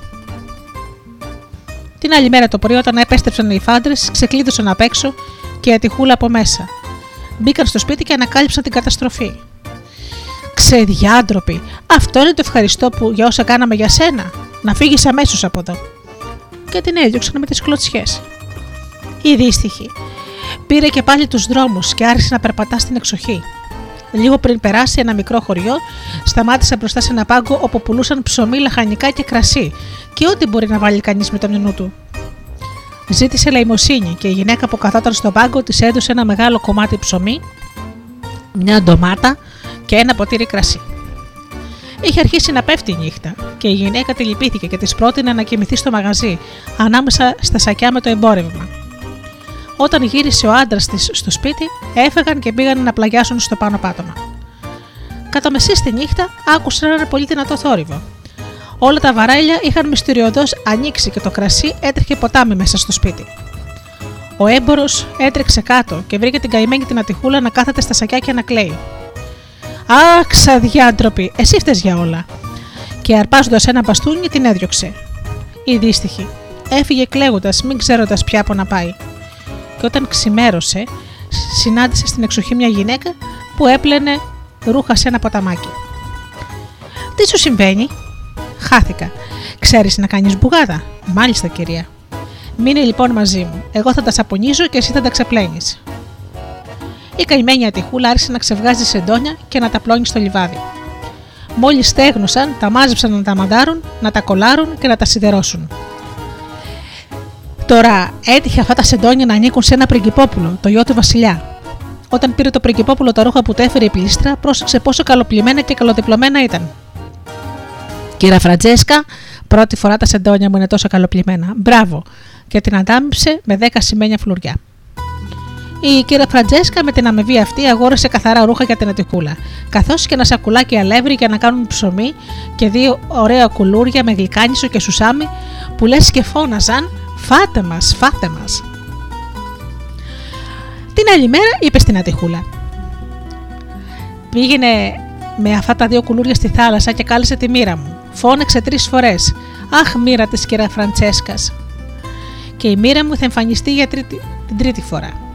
Θα της δώσεις λοιπόν το ένα κουλούρι και τα χαιρετίσματά μου. Έπειτα θα τη ρωτήσεις να μάθεις πού βρίσκεται η δική σου μοίρα και εκείνη θα σου πει. Πήγε λοιπόν η Ατυχούλα στην παραλία. Αχ, μοίρα της κύρα Φραντσέσκας, Αχ, μοίρα της κύρα Φραντσέσκας, Αχ, μοίρα της κύρα Φραντσέσκας. Και ξαφνικά είδε μπροστά της τη μοίρα της κυρία Φραντσέσκας, της έδωσε τα χαιρετίσματα της κυράς της, της έδωσε και το κουλούρι και έπειτα τη ρώτησε. Μοίρα της κυρία Φραντσέσκας, πες μου σε παρακαλώ, πού βρίσκεται η μοίρα μου; Άκουσε καλά τι πρέπει να κάνεις. Πάρε αυτό το δρόμο που πηγαίνει δίπλα στη θάλασσα και προχώρα ίσα να συναντήσεις ένα φούρνο. Εκεί θα βρεις μια αγριά μάγισσα. Πήγαινε κοντά της και πρόσφερε της το κουλούρι σου. Αυτή είναι η μοίρα σου. Θα δεις ότι θα αρνηθεί με μεγάλη αγένεια το δώρο σου. Εσύ όπως θα της το αφήσεις και θα φύγεις.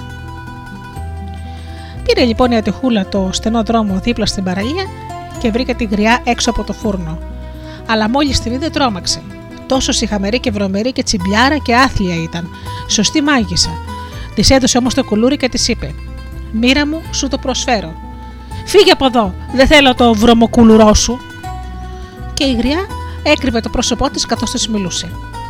Η Ατυχούλα άφησε το κουλούρι στα πόδια της και επέστρεψε στην κυρία Φρατσέσκα. Την άλλη μέρα ήταν η πρώτη μέρα της εβδομάδας και έκαναν μπουγάδα. Η κυρία Φραντσέσκα έβαζε τα ρούχα στο νερό και τα σαπούνιζε και η Ατυχούλα τα έτριβε και τα ξέπλαινε. Όταν στέγνωναν, η Ατυχούλα τα μάνταρε και τα δίπλωνε. Σαν τελείωσαν, η κυρία Φραντσέσκα τα έβαλε όλα σε ένα πανέρι και τα πήγε στο παλάτι. Μόλις το Βασιλόπουλο είδε τα πουκάμεσά του, αναφώνησε. Κύριε Φραντζέσκα, με εντυπωσιάζεις. Πρώτη φορά τα ρούχα μου είναι τόσο άσπρα. Και την αντάμυψε με δέκα σημαίνια φλουριά. Η κυρία Φραντζέσκα αγόρασε πάλι αλεύρι για να φτιάξουν ψωμί και, και άλλο ένα μοσχομυριστό κουλούρι για τη μοίρα της Ατυχούλας. Έπρεπε να ξαναπάει στο φούρνο για να της δώσει και αυτό το δώρο και να κερδίσει την ευνιά της. Εάν κατάφερε να τη μαλακώσει, θα προσπαθούσε ύστερα να την πλύνει, να την χτενίσει, ακόμα και με το ζόρι, αν χρειαζόταν. Αλλά ήταν και πάλι η ώρα να διπλώσει τα καθαρά σεντόνια, και όταν ήταν όλα έτοιμα, η κυρία Φραντσέσκα τα πήγε στο πριγκυπόπουλο. Εκείνος ετοιμαζόταν να παντρευτεί, και καθώς ο γάμος θα γινόταν σύντομα, χάρηκε πάρα πολύ που είδε τα συντόνια του κάτασπρα. Αντάμεψε με 20 σημαίνια φλουριά την κυρία Φραντσέσκα, που πήγε πάλι και αγόρασε αλεύρι για το ψωμί, αλλά και ένα ωραίο φόρεμα με κρινολίνο και τα μεσοφόρια του, φουλάρια από λεπτά υφάσματα, ένα χτένι, ένα μεροδικό για τα μαλλιά και άλλα μικροπράγματα, όλα για τη μοίρα της Ατυχούλας.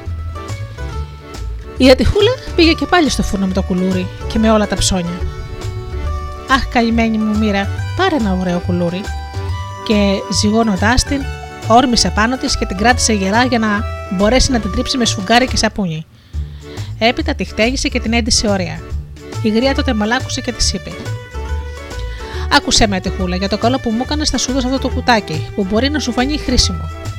Ήταν ένα κουτάκι ξύλινο σαν σπιρτόκουτο. Η Ατυχούλα γύρισε στο σπίτι της κέρα Φραντσέσκας. Άνοιξαν μαζί το κουτάκι και βρήκαν μέσα ένα κομμάτι σιρήτη από μετάξι. Νευρίασαν λιγάκι. Α, μας κοροϊδεύει, μας δίνει τα σκουπίδια της. Και έριξαν το κουτάκι στο πάτο ενός σιρταριού μέσα στην τουλάπα. Την επόμενη εβδομάδα ήταν η κυρία Φραντσέσκα. Όταν η κυρία Φραντσέσκα πήγε τα πλημμένα ρούχα στο παλάτι, είδε το πριγκυπόπουλο πως είχε ύφος περίλυπο. Τι σας συμβαίνει, ρώτησε η κυρία Φραντσέσκα το πριγκυπόπουλο που της εμπιστευόταν ευχαρίστως στα μυστικά του. Τι μου συμβαίνει, η μέρα του γάμου μου πλησιάζει και μου λείπει ακόμα ένα μεταξένιο κομμάτι σιρήτη για το φόρεμα της αραβωνιαστικιάς μου. Σε ολόκληρη τη Σικελία δεν μπορούμε να βρούμε ούτε ένα πόντα από αυτό το ίδιο σιρήτη.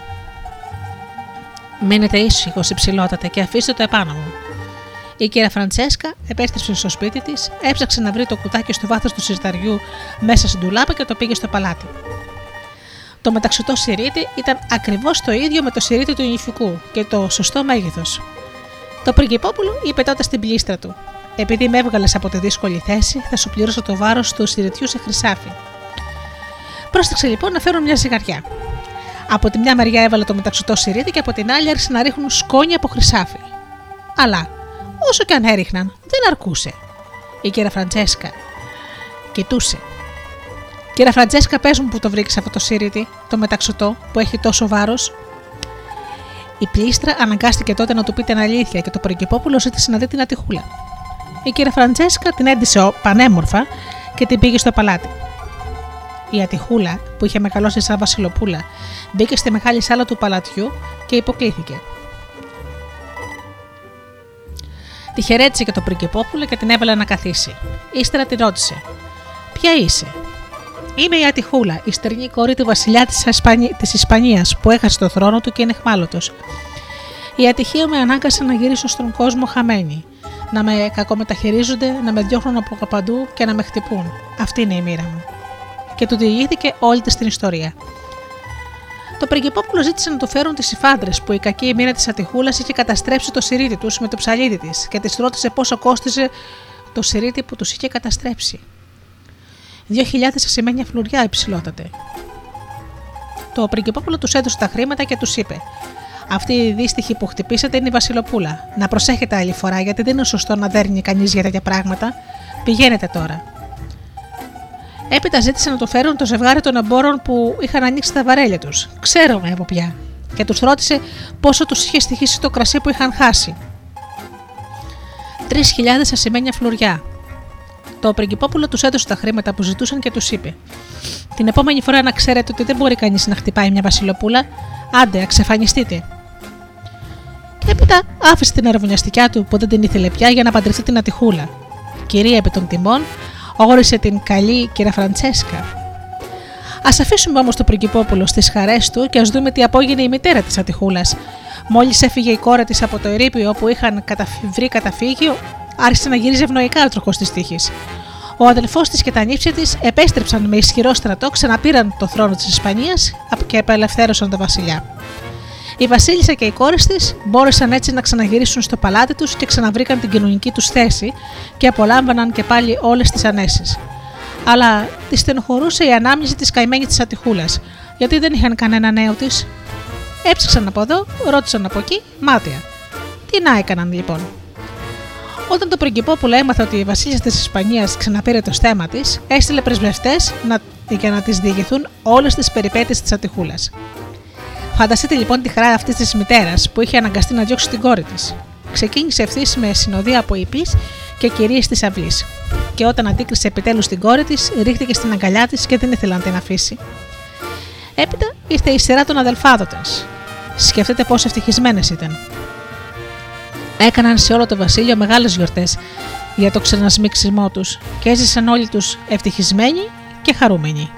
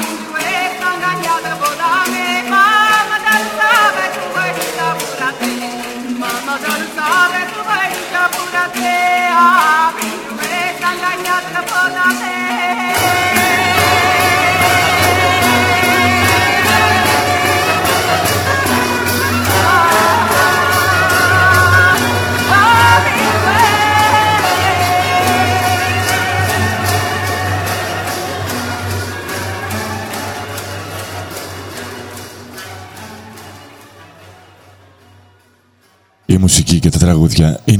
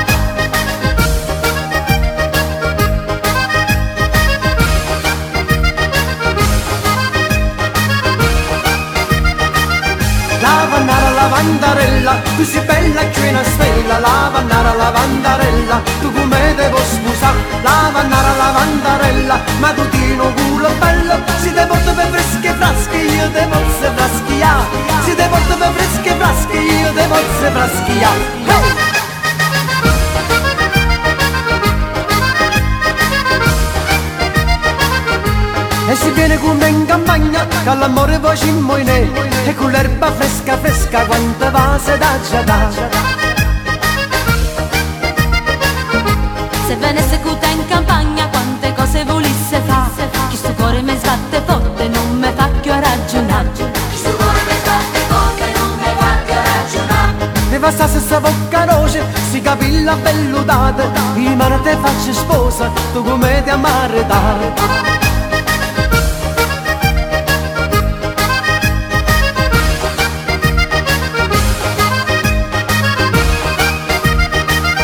Lavandara lavandarella, tu sei bella che una stella Lavannara lavandarella, tu come devo sposare Lavannara lavandarella, ma tu ti un culo bello Si te porto per fresche frasche, io te posso fraschia Si te porto per fresche frasche, io te posso fraschia Hey! hey!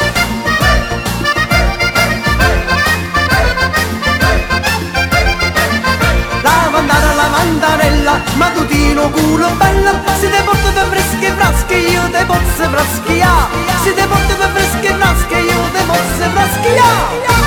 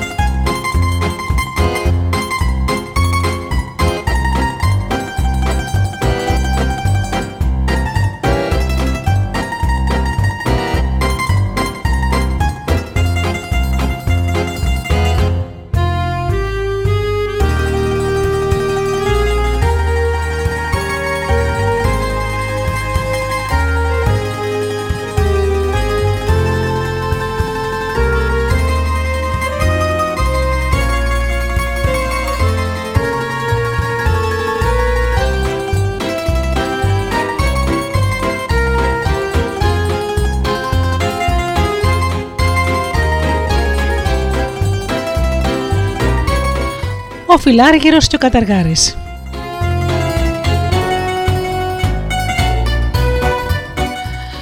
Ήταν μια φορά και ένα καιρό στη Μεσίνη, ένας πρίγκιπας που ήταν τόσο φιλάργυρος, ώστε ήταν ικανός να φάει και ψήλους προκειμένου να εξοικονομήσει κανένα ψηλό. Ο πρίγκιπας αυτός είχε λεφτά με ουρά, αλλά δεν έτρωγε παρά ένα κομματάκι τυρί δύο φορές την ημέρα και μία φέτα δύο. Πα, συγγνώμη. Δεν έτρωγε παρά ένα κομματάκι ψωμί δύο φορές την ημέρα και μια φετούλα τυρί σαν ριζόχαρτο και έπινα ένα ποτήρι νερό. Ο Πάπλουτος αυτός άνθρωπος είχε μονάχα ένα υπηρέτη και του έδινε δύο τάλιρα μόνο την ημέρα μαζί με ένα αυγό και λίγο ψωμί, που ίσα ίσα έφτανε να του βουτήξει στο αυγό και να το φάει. Οι υπηρέτες δεν έμειναν καιρό με τέτοια δίαιτα στην υπηρεσία του. Στην πρώτη εβδομάδα πάνω τους ζητούσαν την άδεια και έφευγαν. Συνέβη λοιπόν μια μέρα ο πρίγκιπας αυτός, που ήταν ωστόσο πονηρός, να προσλάβει έναν υπηρέτη, έναν πανούργο αρχικλέφτη που ήταν ικανός να του πάρει και τα σόβρακα ακόμα και στο ξύπνιο του. Αυτός ο υπηρέτης, μόλις κατάστασε της σπίτι είχε πέσει, πήγε σε μια γυναίκα που πουλούσε κάρβουνα δίπλα στο πριγκιπικό παλάτι. Αυτή η καρβουνιάρισα είχε λεφτά, αλλά είχε και μια πολύ όμορφη κόρη. Είπε λοιπόν στη μάνα: Συμπεθέρα, θες να παντρέψεις την κόρη σου. Αν το θέλει ο Θεός και αν βρει ένα καλό παλικάρι, κύριε Τζουζέπι. Τι θα έλεγε για το αφεντικό μου τον πρίγκιπα, επέμενε πειρέτη. Τον πρίγκιπα, μα δεν ξέρεις πως είναι τσιγκούνης. Για να μην δώσεις δεκάρα, είναι ικανός να αφήσει να του κάνουν ράματα στον. Mm. Τέλος πάντων, σε αφήνω να φανταστεί σε ποιο μέρος του σώματός του. Δεν είναι έτσι, συμπεθέρα. Άσε με μένα να το φροντίσω. Εσύ έρχεται να λες ότι η κόρη σου ζει με τον αέρα. Ύστερα ο Τζουζέπι γύρισε πίσω στη δουλειά του και είπε το του πρίγκιπα. Αφεντικό, γιατί η εξοχότητά σας δεν έχει ακόμα παντρευτεί; Δεν είστε πια νέος, ο καιρός παίρνει γρήγορα και δεν ξαναγυρνά. Θέλεις λοιπόν να με πεθάνεις, δεν ξέρεις ότι για να συντηρήσει κανείς μια γυναίκα πρέπει να ρέει το χρήμα σαν νερό; Χτενίσματα από εδώ, μεταξωτά φερέματα από εκεί, εσάρπες, άμαξες, θέατρα. Όχι, Τζουζέπι, δεν θέλω τίποτα από όλα αυτά, έκανε ο πρίγκιπας και λίγο έλειψε να σκάσει από την αγανάκτησή του. Ε, μα, μα βλέπω πως η υψηλότητά σας αγνοεί πως η γυναίκα που πουλάει κάρβουνα έχει μια κόρη, μια όμορφη κοπέλα που ζει μόνο με τον αέρα. Και το σημαντικότερο έχει και περιουσία και δεν αγαπά τα λούσα, ούτε τους γιορτέ, ούτε τις γιορτές, ούτε το θέατρο. Είναι αλήθεια αυτό που λες, αλλά πως ζει μόνο με τον αέρα; Τρεις φορές την ημέρα παίρνει τη βεντάλια της και κάνει αέρα στον εαυτό της και έτσι χορταίνει. Εάν δείτε το χρώμα του δέρματός της, είναι τόσο ροδαλό που σας το λέω, θα την ερωτευτείτε αμέσως. Φέρτην, φέρτην. Φέρτην λοιπόν εδώ, είπε τελικά ο πρίγκιπας. Ο Τζουζέπι έτρεξε τότε στη γυναίκα που πουλούσε κάρβουνα και της διηγήθηκε τι είχε σκαρώσει. Οχτώ μέρες αργότερα είχαν, είχαν γίνει κιόλας οι γάμοι και η μικρή καρβουνιάρα ήταν πια πριγκίπισσα. Τι έκανε όμως με το φαγητό; Η μητέρα της της ετοίμαζε κάθε μέρα μπόλικα κοτόπουλα και μπριζόλες, που τα καταφρόχτιζε στα κρυφά παρέα με τον υπηρέτη. Με τον τρόπο αυτό ο πρίγκιπας ήταν κατευχαριστημένος με τη γυναίκα του, που δεν του ζητούσε ούτε φαγοπότια, ούτε ψυχαγωγίες, ούτε θέατρα. Και όταν πέρασε ένας μήνας, η καρβουνιάρισα άρχισε να δυσανασχετεί με το τέχνασμα του Τζουζέπι, καθώς ήταν η μόνη που ξόδευε. Τον πήρε λοιπόν κατά μέρος και του λέει: Δεν μου λες, συνεργάτη, πόσο καιρό ακόμα θα πληρώνω για να περνάει η ζωή χαρισάμενη ο τσιγκούνης ο κυριό σου; Ο Τζουζέπι πήγε τότε και βρήκε την πριγκίπισσα και της είπε: Κοίταξε τι πρέπει να κάνεις. Μπροστά σε όλους και μπροστά στον πρίγκιπα, της μιλούσε με το σει και με το σα. Την αποκολούσε μεγαλειοτάτη και την ρωτούσε Μήπως η εξοχότητά σας θα ήθελε το τάδε, Μήπως η αυτού μεγαλειώτη θα ήθελε το δίνα; Αλλά όταν ήταν οι δυο τους, εξακολουθούσε να της μιλάει στον Ανικό. Κοίταξε λοιπόν τι πρέπει να κάνεις, της λέει. Θα του πεις ότι τώρα που είδε την αξία σου, μπορεί πια να σου δείξει τα πλούτη του. Έτσι, για να χαρούν τα μάτια σου και αν σου πει πως φοβάται με τον κλέψεις κανένα νόμισμα, κρύβοντάς το στα παπούτσια σου, πες του πως ευχαρίστως θα περπατούσες ξυπόλυτη ανάμεσα στους θησαυρούς του. Όταν δεχτεί, εσύ άλυψε τον ποδόγυρο του φορέματός σου με βρεγμένο αλεύρι, έτσι τα νομίσματα που θα κουμπίσεις με το φόρεμά σου θα κολλήσουν απάνω του. Η πριγκίπισσα πήγε λοιπόν στον άντρα της, αλλά όταν εκείνος άκουσε τη γύρευε έκανε το δύσκολο. Και η πριγκίπισσα παιδεύτηκε πολύ μέχρι να τον πείσει να ανοίξει τελικά την πόρτα του θησαυροφυλάκιου του. Αγαπητέ μου σύζυγε, αν φοβάτε, φοβάστε μη σας κλέψω, θα σας ακολουθήσω ξυπόλυτη, ευτυχισμένη, σαν και φτεδάκι που το κυλά στο αλεύρι. Εάν είναι έτσι, θα σου δείξω τα πλούτη μου, δέχτηκε επιτέλους ο καχύποπτος πρίγκιπας. Όπως το είχαν συμφωνήσει η πριγκίπισσα, έβγαλε τα σκαρπίνια της, δεν παρέλειψε όμως να αλείψει την άκρη του φουστανιού της ώστε να κολλάει. Ο πρίγκιπας σήκωσε από το πάτωμα μία πλάκα που έκρυβε μια σκάλα και την κατέβασε σε μία κάβα με κλειδαμπαρωμένη πόρτα. Η κοπέλα έμεινε με ανοιχτό το στόμα σαν είδε το θησαυρό. Σωρί από χρυσά νομίσματα, ρηγμένα το ένα πάνω στο άλλο. Οι πιο μεγάλοι βασιλιάδες δεν είχαν ούτε τα μισά.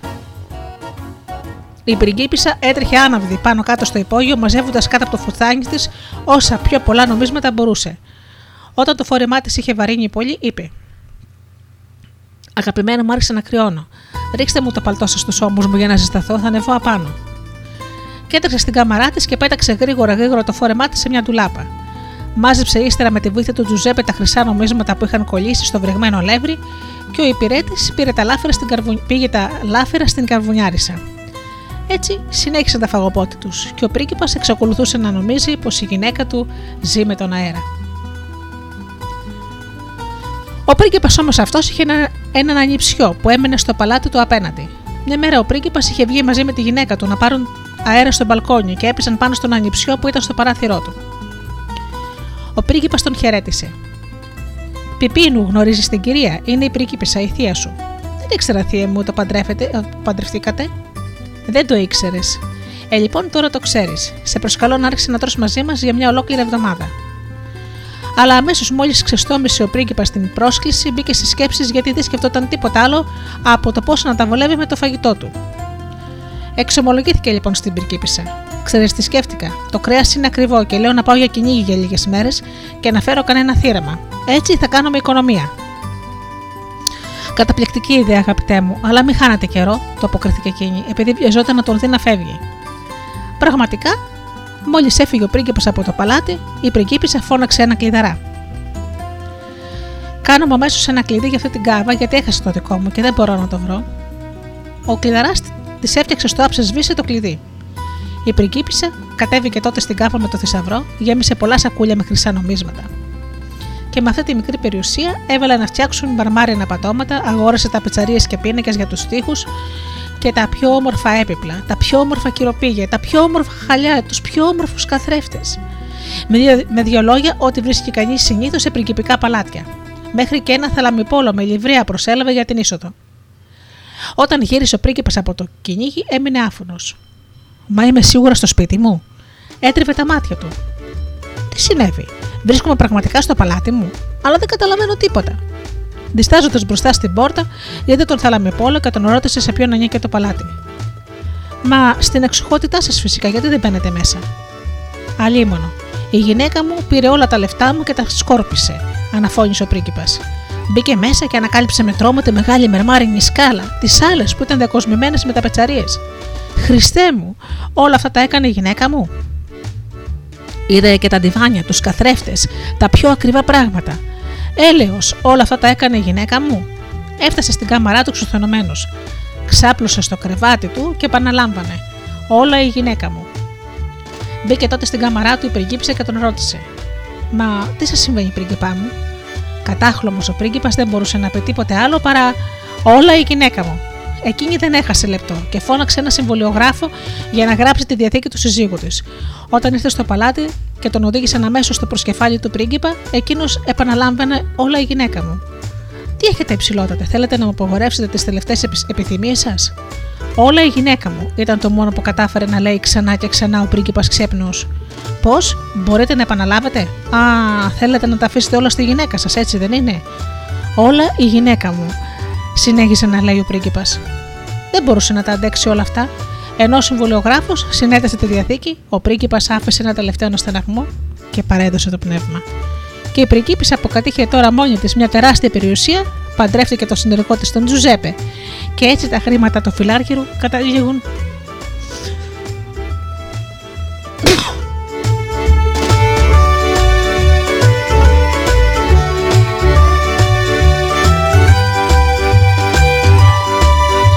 Έτσι είναι λοιπόν φίλοι μου, τα χρήματα του φιλάρχηρου καταλήγουν πάντοτε στην τσέπη του απαταιώνα.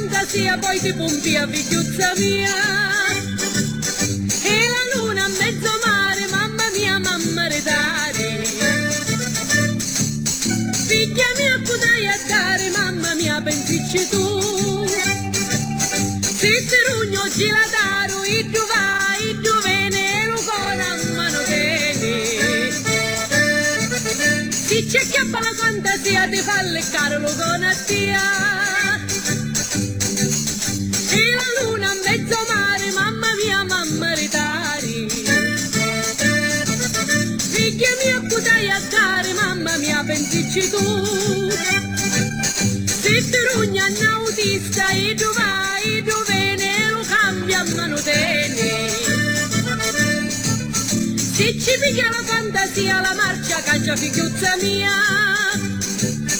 E la luna a mezzo mare mamma mia mamma retari. Figlia mia potai a dare mamma mia pensici tu. Io ti rugno un picciotto ricco e vedo assai e ti voglio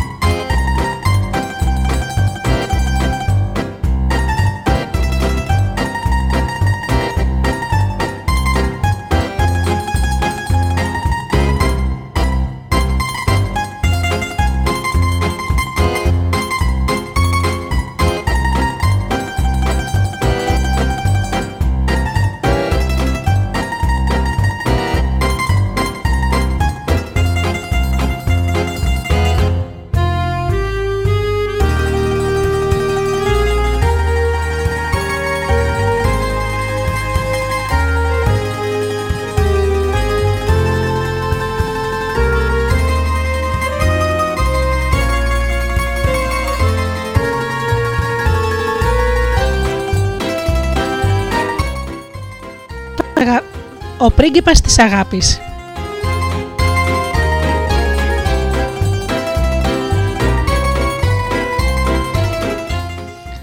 Λένε πως μια φορά και έναν καιρό στην Σαλαπαρούτα, κοντά στο Παλέρμο, ήταν ένας τσαγκα... τσαγκάρης που είχε τρεις κόρες. Την πρώτη την έλεγαν Πέπα, τη δεύτερη Νίνα και την στερνή Νούτσια. Η οικογένεια ήταν φτωχή και όσο και αν προσπαθούσε ο πατέρας να βρει δουλειά σε όλη τη χώρα, δεν έβγαζε ούτε μια δεκάρα. Η γυναίκα του κάθε φορά που τον έβλεπε να γυρίζει στο σπίτι χωρίς χρήματα, του φώναζε. Έλεγε ναι, πάλι δεν έφερες τίποτα. Αγανακτισμένος, πήρε μια μέρα την κόρη του την Ούτσια και πήγαν να μαζέψουν χορταρικά για να κάνουν σούπα. Ξεκίνησαν λοιπόν και μπήκαν σε έναν αγρό κοντά στο Κούμονι, στο ύψωμα της πολιτείας. Μόλις άρχισαν να μαζεύουν χόρτα, η Νούτσια βρήκε μια τεράστια γκινάρα και φώναξε. Πατέρα, πατέρα, κοιτάξτε τι βρήκα. Είναι πολύ τόσο μεγάλη, πολύ μεγάλη, που δεν μπορώ καλά-καλά να την ξεριζώσω. Ο πατέρας πλησίασε και τράβηξε και αυτό στην αγκινάρα, που τις ρίζες της άνοιξαν, οι ρίζες της άνοιξαν μια καταπακτή. Μέσα από την καταπακτή εμφανίστηκε ένας νέος και τους είπε: Ε, τι γυρεύετε εσείς εδώ; Τι να γυρεύουμε, πεθαίνουμε της πείνας και ήρθαμε να μαζέψουμε λίγο χορταρικά για να τα κάνουμε σούπα. Μπορώ να σε κάνω πλούσιο, είπε τότε ο νέος στον τσαγκάρι. Εάν μου αφήσεις την κόρη σου, θα σου δώσω του κόσμου τα πλούτη. Τι, ε, λέει ναι, να σου αφήσω την κόρη μου, αποκρίθηκε ο δύστιχος πατέρας. Αλλά στο τέλος πίστηκε και το έδωσε τη στερνή του κόρη. Πήρε τα χρήματα και έφυγε. Έπειτα η Νούτσια μπήκε στο στη γη μαζί με τον νέο και βρέθηκε σε ένα σπίτι αμύθιτης πολυτέλειας που νόμιζε πως βρισκόταν στον παράδεισο. Ο καιρός περνούσε γρήγορα για την Ούτσια, αλλά όλη την ημέρα έκλαιγε και αναρωτιόταν τι απόγεινε ο πατέρας της.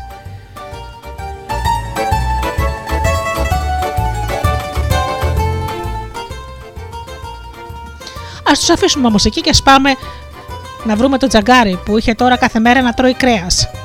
Μια μέρα η μεγάλη του κόρη η Πέπα του είπε: Πατέρα, θα με πας στην αδελφή μου. Πήγανε λοιπόν στο μέρος όπου είχαν βρει την, είχαν βρει την αγκινάρα μαζί με την Ούτσια. Άνοιξαν την καταπακτή και βρέθηκαν μπροστά στο νέο που πήρε την Πέπα και την πήγε στην αδελφή της. Η Νούτσια έδειξε όλο το σπίτι στην Πέπα, εκτός από ένα δωμάτιο που ήταν κλειστό και που μόνο ο νέος μπορούσε να μπει. Η καημένη η Νούτσια ήταν λίγο κουρασμένη και ζήτησε από την αδελφή της να τη χτενίσει. Όμως η Πέπα, καθώς της έπλεκε τα μακριά της μαλλιά, βρήκε ένα κλειδί κρυμμένο στο λαιμό της. Τι να κάνει, η πανούργα κακή αδελφή συλλογίστηκε. Από την κακία σου δεν θέλεις να μου δείξεις όλο το σπίτι, αλλά εγώ το βρήκα το κλειδί. Και μόλις τελείωσε η Πέπα να τη χτενίζει, της πήρε χωρίς να το καταλάβει το κλειδί και έτρεξε στη μυστηριώδη πόρτα. Την άνοιξε και ανακάλυψε άπειρες όμορφες κοπέλες που έρευαν και κεντούσαν ρουχαλάκια του μωρού που περίμενε η νούτσια. Όταν όμως οι κοπέλες ήταν την περίεργη, τα πρόσωπά τους χλώμιασαν και συσπάστηκαν φρικτά. Μερικές μεταμορφώθηκαν σε σαύρες και άλλες σε φίδια και εξαφανίστηκαν. Και η Πέπα γύρισε κατατρομαγμένη στην αδελφή της που τη ρώτησε γιατί ήταν έτσι χλωμή. Δεν έχω τίποτα, αλλά θέλω να φύγω. Κιόλας; Ναι, θέλω να φύγω αμέσως. Μα γιατί; Και η Πέπα της ομολόγησε τελικά. Βρήκα το κλειδί στα μαλλιά σου και άνοιξα την πόρτα. Αχ, αδελφή μου, γυρεύεις λοιπόν το κακό μου. Και η Πέπα έφυγε γρήγορα. Την ίδια στιγμή οι γυναίκες που βρισκόταν στο μυστικό δωμάτιο και που ήταν μάγισσες πήγαν και βρήκαν τον νέο που τον κρατούσαν φυλακισμένο και του είπαν: Να διώξεις αμέσως τη γυναίκα σου. Ξέσπασες σαν αφελητά εκείνος και της ρώτησε για ποιο λόγο. Να τη διώξεις και μάλιστα αμέσως, είναι προσταγή. Ο καημένος αναγκάστηκε να υπακούσει και είπε στην Νούτσια: Πρέπει να φύγεις από το σπίτι, αλλιώς χάθηκα. Άρχισε η Νούτσια να κλαίει. Δεν ήξερε πού να πάει και της είπε τότε εκείνος: Πάρε αυτό τον γκρίζο κουβάρι κλωστή, δέσε τη μια του άκρη στην καταπακτή και ξετύλιγέ του καθώς θα πηγαίνεις. Όταν τελειώσει το κουβάρι θα έχεις στάσει. Έτσι και έκανε λοιπόν η Νούσια και περπατούσε, περπατούσε, περπατούσε μέχρι που έφτασε κάτω από τον μπαλκόνι ενός υπέροχου παλατιού που ανήκε σε ένα βασιλιά. Ζήτησε να τη φιλοξενήσουν, αλλά μια υπηρέτρια της αποκρίθηκε. Ούτε να το σκέφτεσαι. Τα φετικά μου δεν θα δεχτούν να σε βάλουν μέσα. Από τότε που οι μάγισσες πήραν το γιο τους και δεν τον ξαναείδε κανείς, δεν εμπιστεύονται τις γυναίκες του δάσους. Για όνομα του Θεού, αφήστε με να κοιμηθώ εδώ το βράδυ, ας είναι και στο κοτέτσι, γιατί θεωρώ πως έχει έρθει η ώρα μου να γεννήσω. Η υπηρέτρια την λυπήθηκε. Πήγε να βρει τη Βασίλισσα και τελικά την έπεισε. Αχ την καημένη, ας της δώσουμε στέγη για αυτό το βράδυ. Την εγκατέστησαν λοιπόν στο κοτέτσι και της έφεραν ένα καρβέλι ψωμί γιατί πέθανε της πείνας.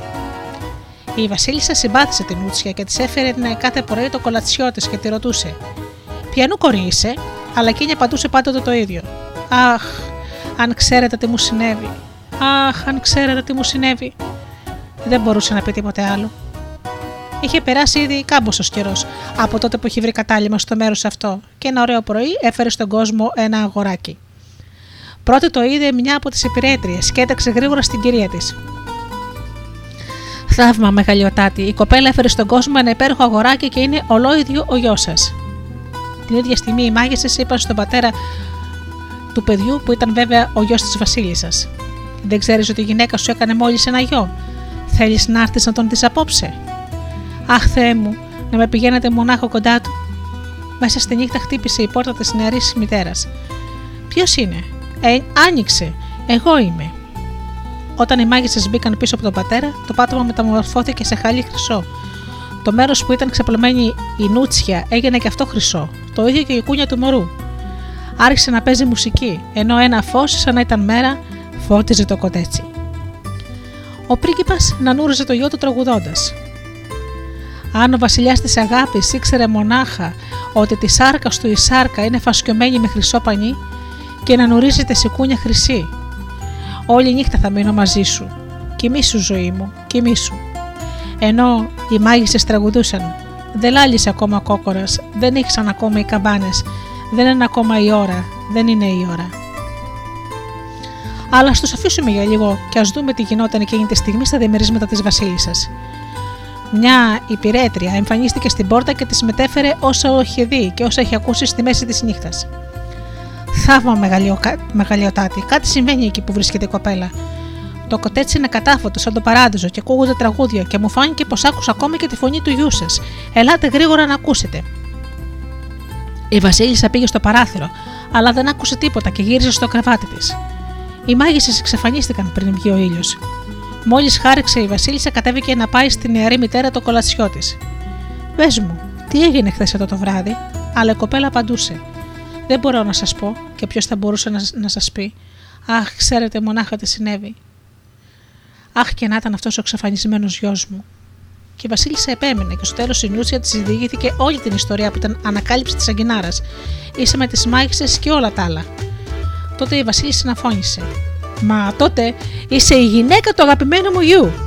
Και την αγκάλισε και τη φίλησε με όλη της την καρδιά. Έπειτα η Βασίλισσα τη συμβούλεψε να ρωτήσει τον πρίγκιπα τι πρέπει να κάνουν για να λύσουν τα μάγια. Όταν ήρθε η νύχτα, οι μάγισσες κατέφθασαν πάλι μαζί με τον πρίγκιπα που κρατούσε και ανανούριζε το γιο του όσο χορεύανε οι μάγισσες. Η Νούτσια λοιπόν ρώτησε τον άντρα της: Ξέρεις τι ζητούν οι μάγισσες για να σε ελευθερώσουν; Και εκείνος αποκρίθηκε: Πρέπει να μην λαλήσει κόκορας, να μην χτυπήσουν οι καμπάνες και τα ρολόγια και να βάλουν τη νύχτα μπροστά στο παράθυρο του κοτσιού ένα πίνακα με ζωγραφισμένα το φεγγάρι και τα άστρα. Έτσι οι μάγισσε δεν θα αντιληφθούν ούτε ένα τέλειο ήλιος. Όταν ο ήλιος θα βρίσκεται ψηλά στον ουρανό, αρκεί να τραβήξει κάποιος τον πίνακα μπροστά από το παράθυρο και εκείνες θα γίνουν φίδια και σαύρε και θα εξαφανιστούν. Η πριγκίπισσα μετέφερε τα λόγια του το πρωί στη Βασίλισσα.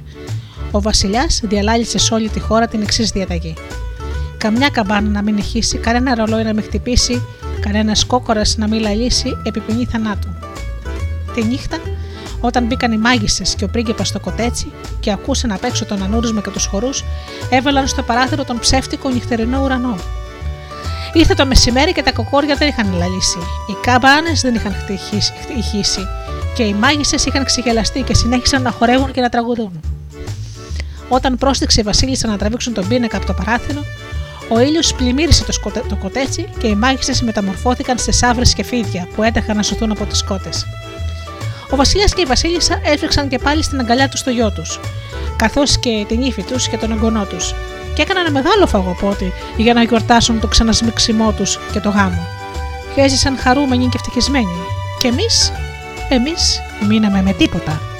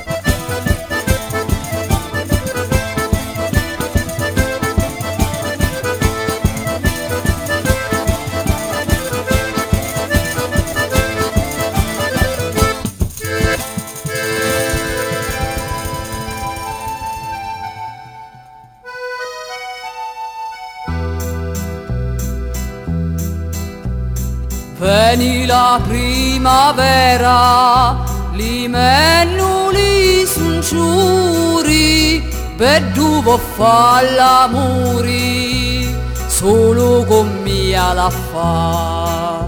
Si marita rosa, sarida e pipinedda, e io che sogno me voglio maritare.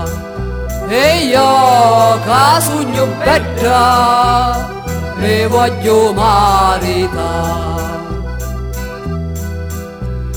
Tutti li si ripassu di su dalla tua finestra Vidu che non t'affacci mi metto a lacrimar se marita rosa, sarida e pipinedda e io che sogno bella me voglio marita.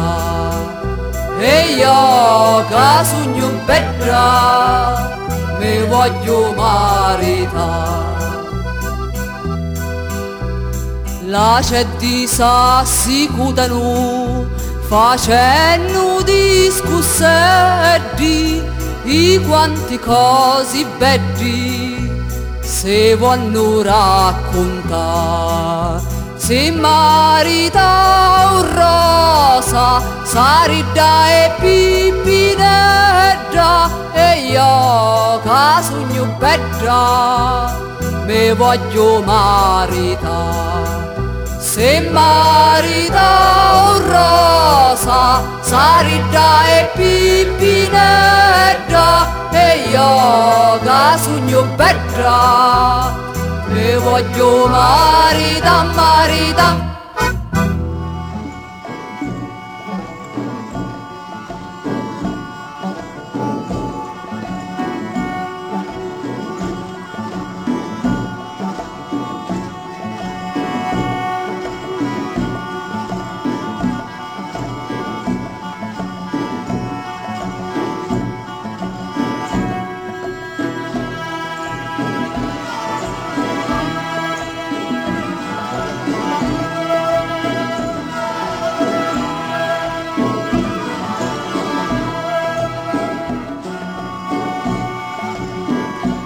Αγαπημένοι μου φίλοι, το ταξίδι μας στη Σικελία έχει φτάσει στο τέλος της.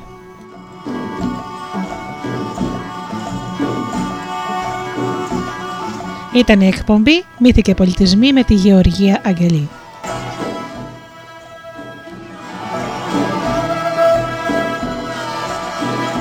Ανανέωνα το ραντεβού μας για το επόμενο Σάββατο στις 10 το πρωί με ακόμα ωραιότερα παραμύθια. Έως τότε φίλοι μου σας εύχομαι να είστε καλά, να περνάτε καλά και αγαπήστε τον άνθρωπο που βλέπετε κάθε μέρα στον καθρέφτη. Καλό σας απόγευμα.